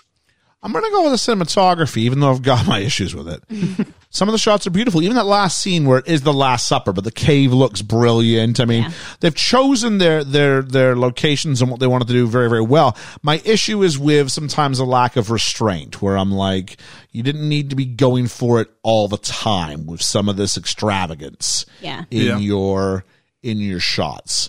Uh, but there's uh, uh, that bread one's really simple, but it's really really fantastic. Uh, there, there there was quite a number of shots. I keep going back to the bread one, but yeah, there was uh, the, the the the walk and talk with M- M- Michelle Pfeiffer outside the train. Brilliant shot. Mm-hmm. Yeah. So you know, I will go with with that. I just wish if it's done really well, I shouldn't notice. It shouldn't be so frequent that I notice and start to get annoyed by it. Yeah. And there's moments where it ventures into that. Almost egregious. Yeah. So grumble, um, Georgia. it, it moves too quick.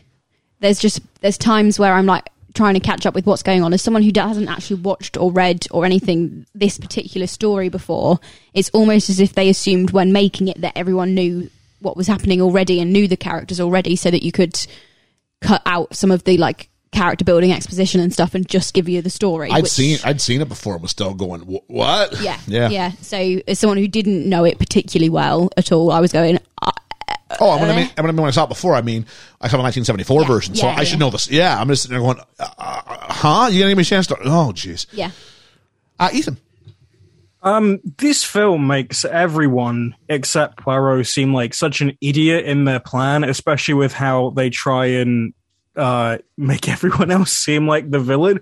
There are like several different choices characters make that, uh, if they don't do it in that way, you don't suspect them. And you can do it really well and have it be a slip up, like most mi- murder mysteries would. And I know Poirot does that. But everyone just comes across as an idiot as if they haven't planned this for God knows how long, especially, you know, Penelope Cruz's character who has got, got a billboard saying, I committed murder. Like, everyone just. It doesn't make sense for them. No.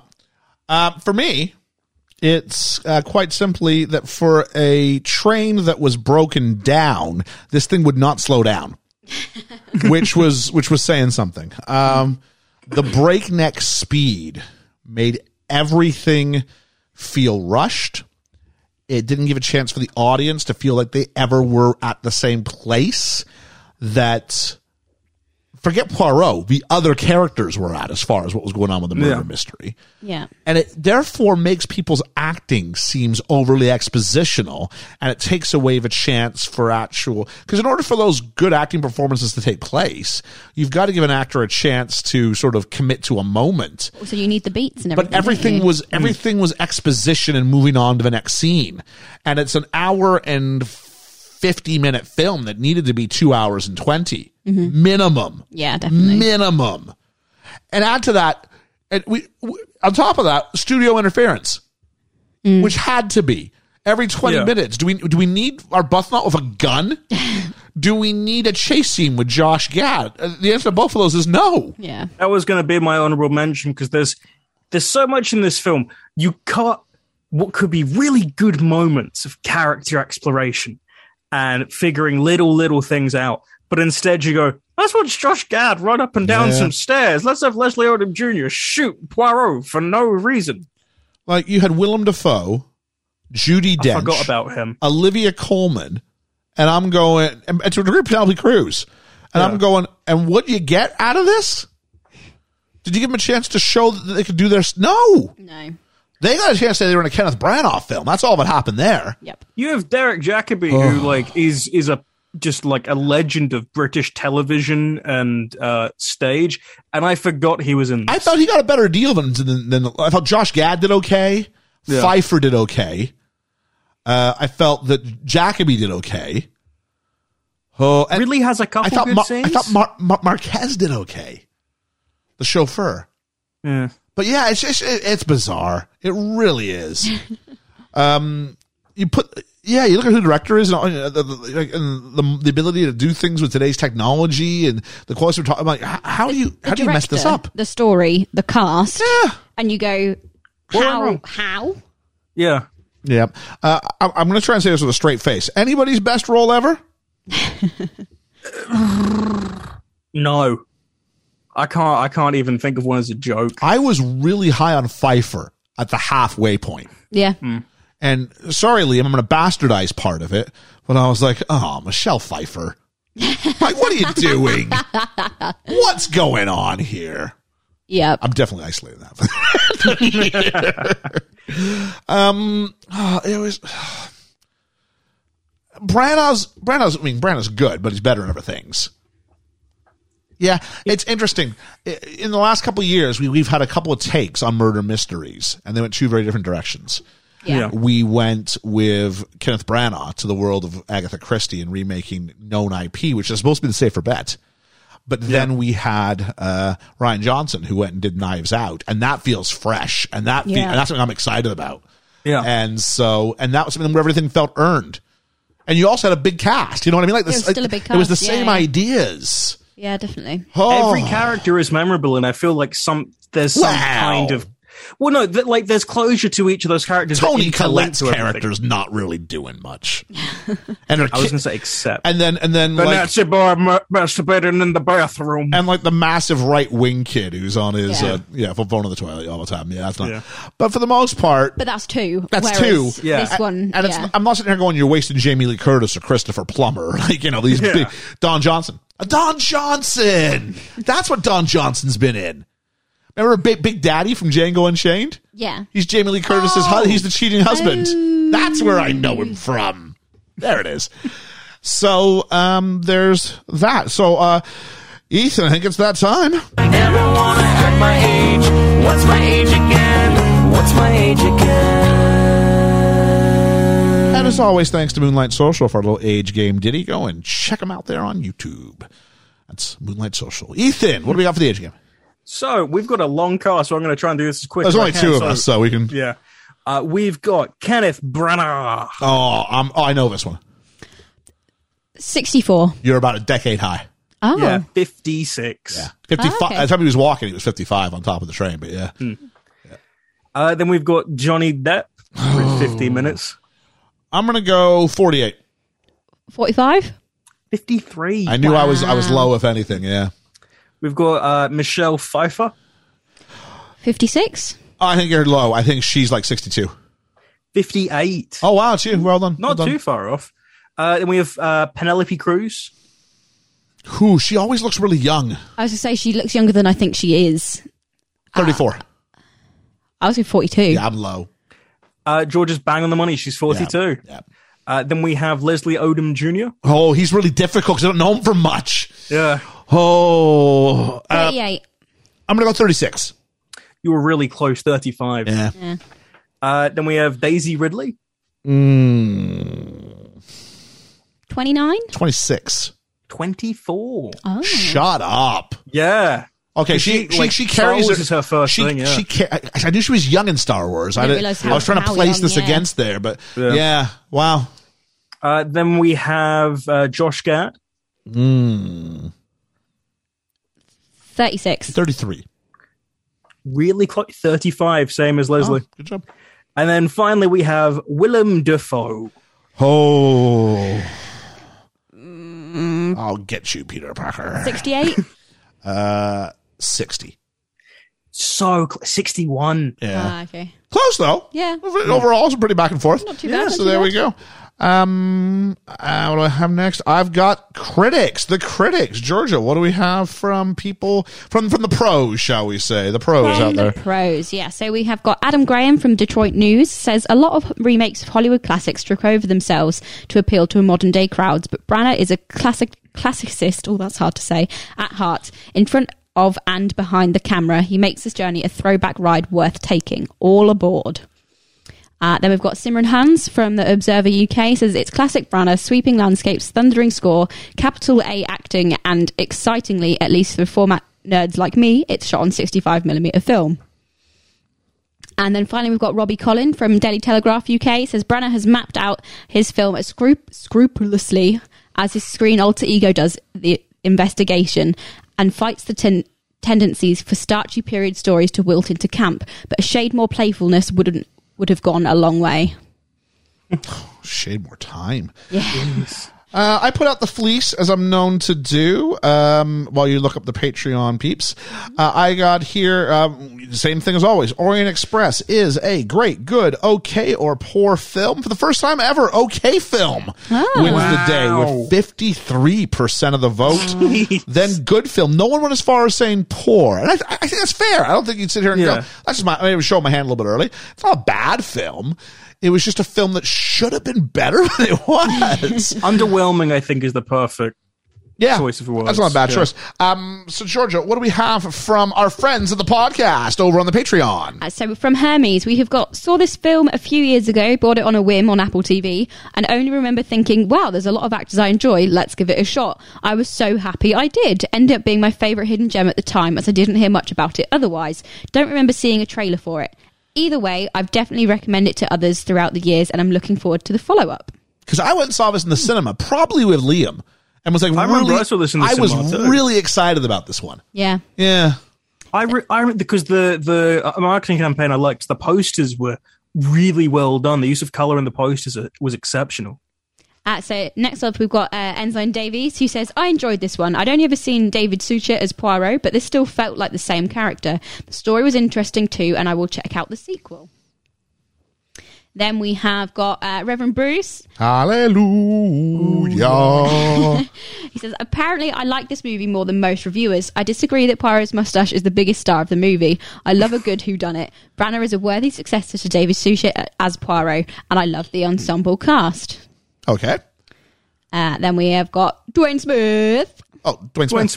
Gwen Smith. You did like the Oh, I big did- Afghan. I did, yeah. you did the second part I first. did- I did the call before the Oh, so Friend of the so- podcast, Dwayne Smith. he says anyway uh, i watched this a few years back and remember quite liking it i can't remember too many specifics though i thought kenneth branagh did an excellent job with poirot especially as i grew up with david Shoot, Suit, Suchet's portrayal kenneth branagh was definitely wins the mustache off uh, this has an excellent cast too oh, for the record, not his actual mustache. no it did look very Aw, fake No. um, th- they looked like there was a glue lines on the top at some point. So I was like, that is definitely a fake moustache.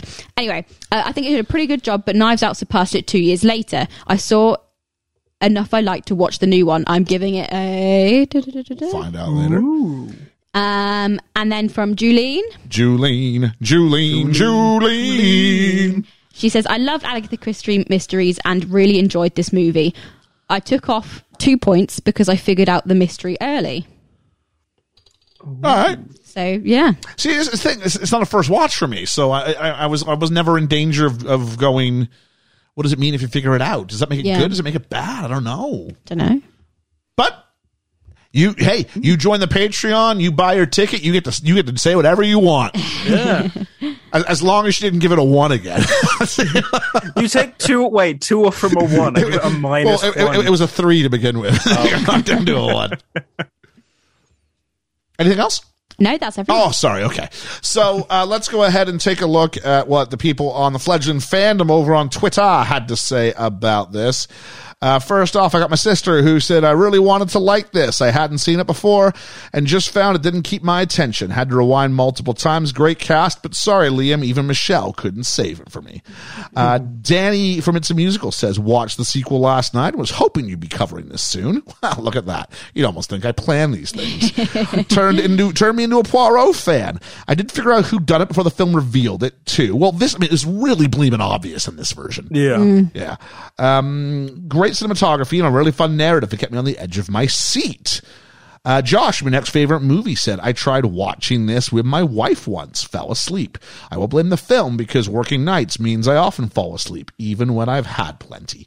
Um, Richard from just down the street. Hello, Richard Hey. says for me the one the only one actor is Poirot and that's David is it Suchet I Yeah, don't David know. Suchet. Suchet and finally Chris Peterson from the Twitter well from the Patreon From the Patreon. says yeah. haven't had a chance to watch this week just been too busy that's okay buddy you know what if there's one you can skip I, I, I might be showing my hand a little bit Oh, oh yeah if it was see it or skip it oh jeez if it was down for me see it or skip it style I would go if you're familiar with the story Mm-hmm. I think that's skip where it. the line is. Yeah. If you're Yeah. not, if it's a first time experience, watch it. yeah. Yeah. Yeah. Yeah.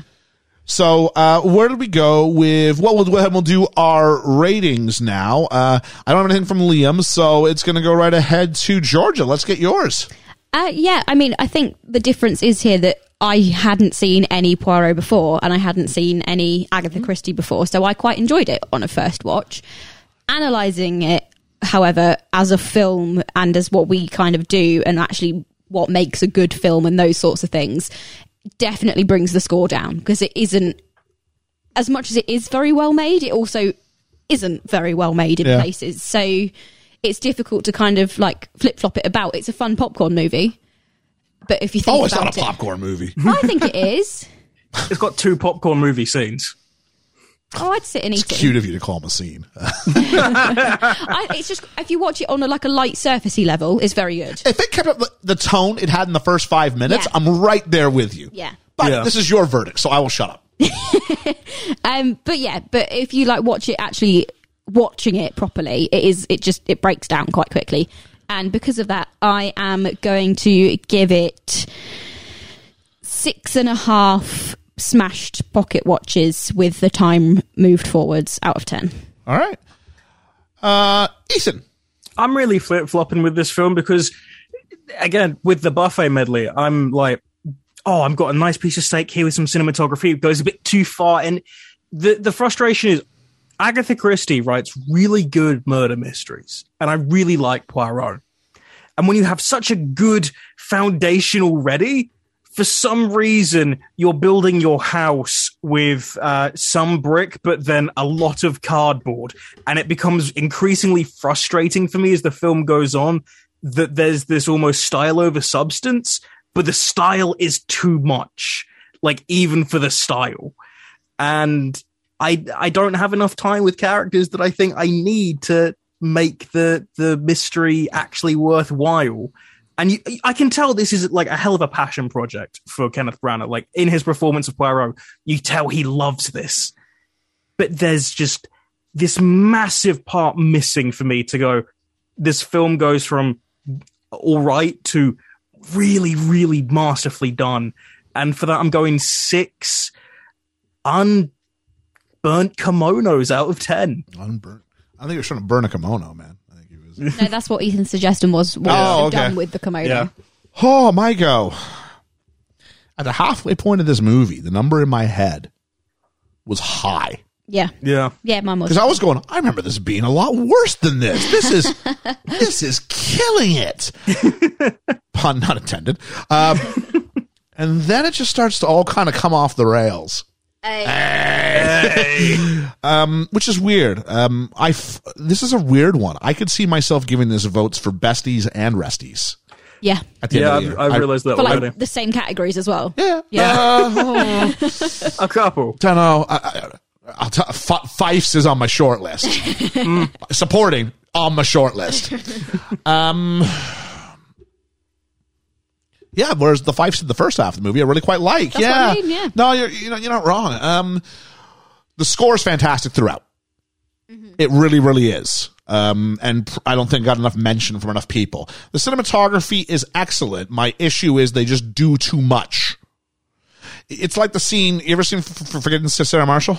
Yeah, Yeah. and like Paul Rudd trying to teach Jason Siegel how to surf. Yeah. And he keeps getting up on the board and said, No, no, do less. Do less. Yeah. And then he just he just lays there and goes, Well, you gotta do more than that. and I thought this one was me I was in the movie in every capacity, but especially cinematography in the it's it's a beautiful film. Yeah. It's a beautiful film. And I had it at a number.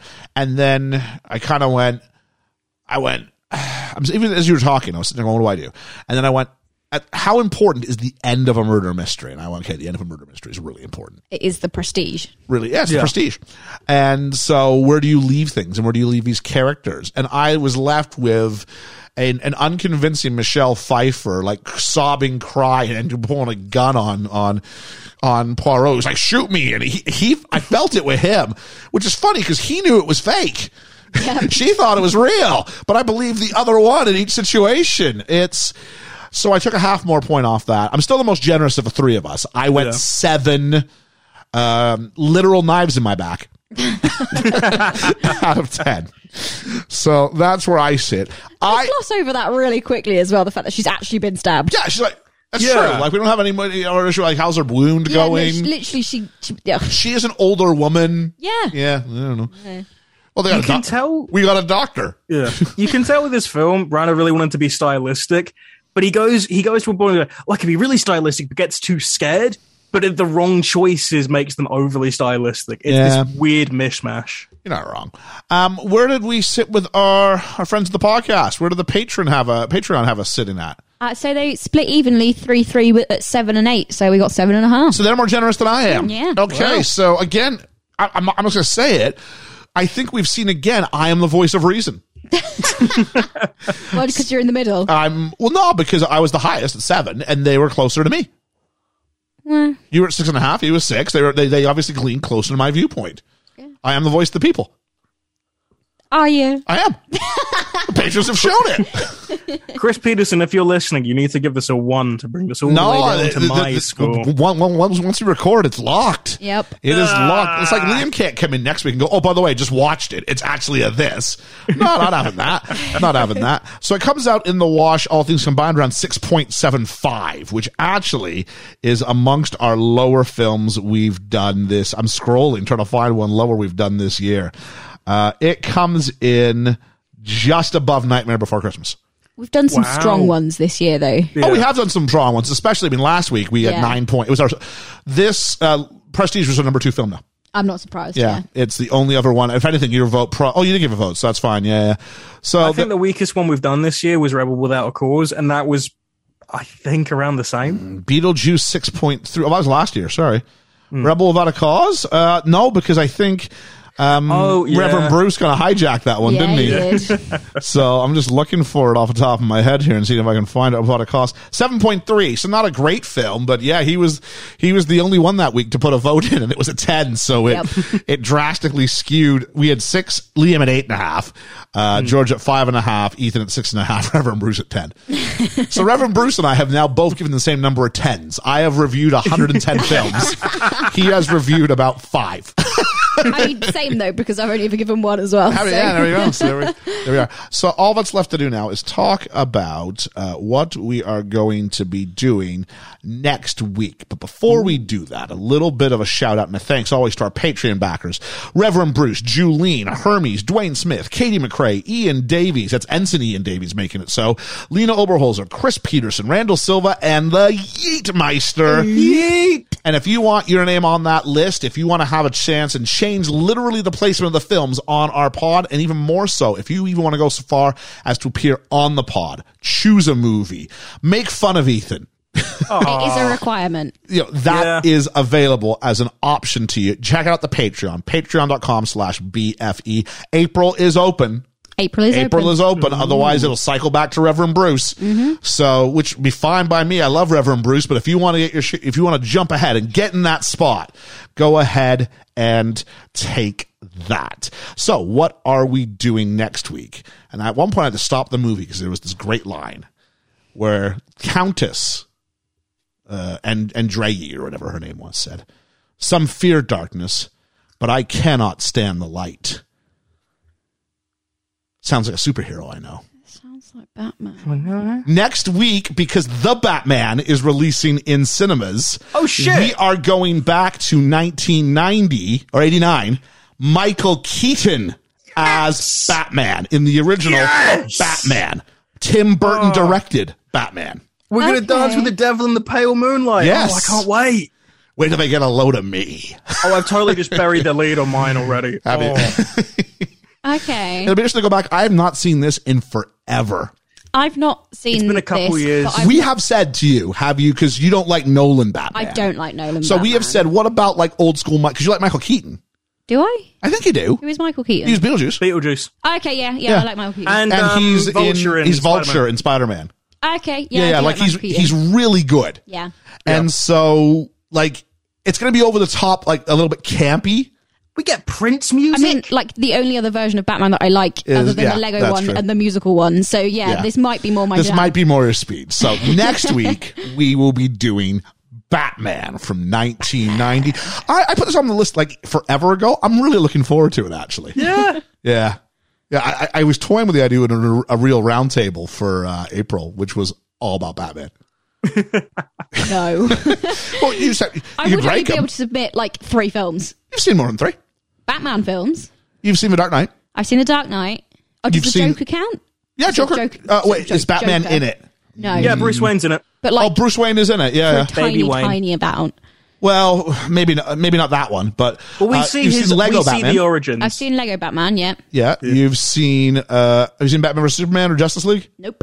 Oh, jeez, it's a bit It's different. usually three. Oh, have you seen uh, Suicide Squad? No. Oh, really? Okay, yeah. I Oh, forget he's in that. Then it does become difficult Not the Suicide because I Squad. could do ten. Uh, okay, no, I, I I, can do ten. Yeah. at the moment could do three. Yeah, I'll try to- so maybe I don't know. Maybe we'll do. Maybe we won't. What we'll, we'll do, Maybe. what we'll do is we will. uh We'll put that out to the Patreon, uh, to the pe- peeps out there. Uh, we're going to pull out to the Patreon, but even people on our Twitter. Would you want to see an all about Batman real roundtable? Talk about the, Georgia, you'd be great on that because you know about the, the appeal of Batman or the lack of appeal of Batman. And actually watching the Tim Burton version might give you a bit more nuance to It might do. that viewpoint. It might do. Because it's not all dark and, ooh, I'm depressed all the time. depressed on my Yeah. orphan and I've got money. Yeah. So- Wanna get nuts? Let's get nuts. Yes, get- no, Ethan's just ruining all the lines for next week. So I'm, oh, I'm, I'm, I can't wait. please join us next week when we take a dance with the devil in the pale moonlight with Batman. Where do you get a load of us? For best film ever, uh, Benin. Uh, wait, no. Yeah, Is it? I'm last. Oh, yeah! Sorry. Oh. I'm always last, even when we have guests. We just did it the one time, man, because we were trying to fool with George and the prestige and all that I got stuff. confused. Oh my even word! so, he'd still be after you. So Yeah, you would. I don't know. Um, I'll see this in 2023, I guess. I guess. but for best film ever, uh, Benin.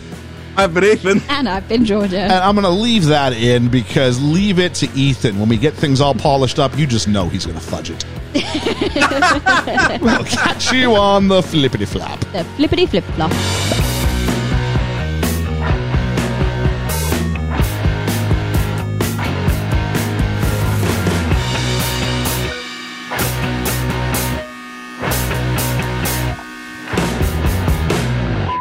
I'm now recording, so shut your face.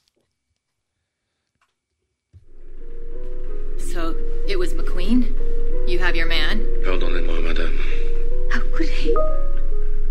I didn't kill him! You tried to burn Ratchet's accounts, but they are I'm going to turn off Microsoft Teams. You didn't turn your, tell your computer to shutter its face. That's the problem. Is that what it is? you told the rest of us. Yeah.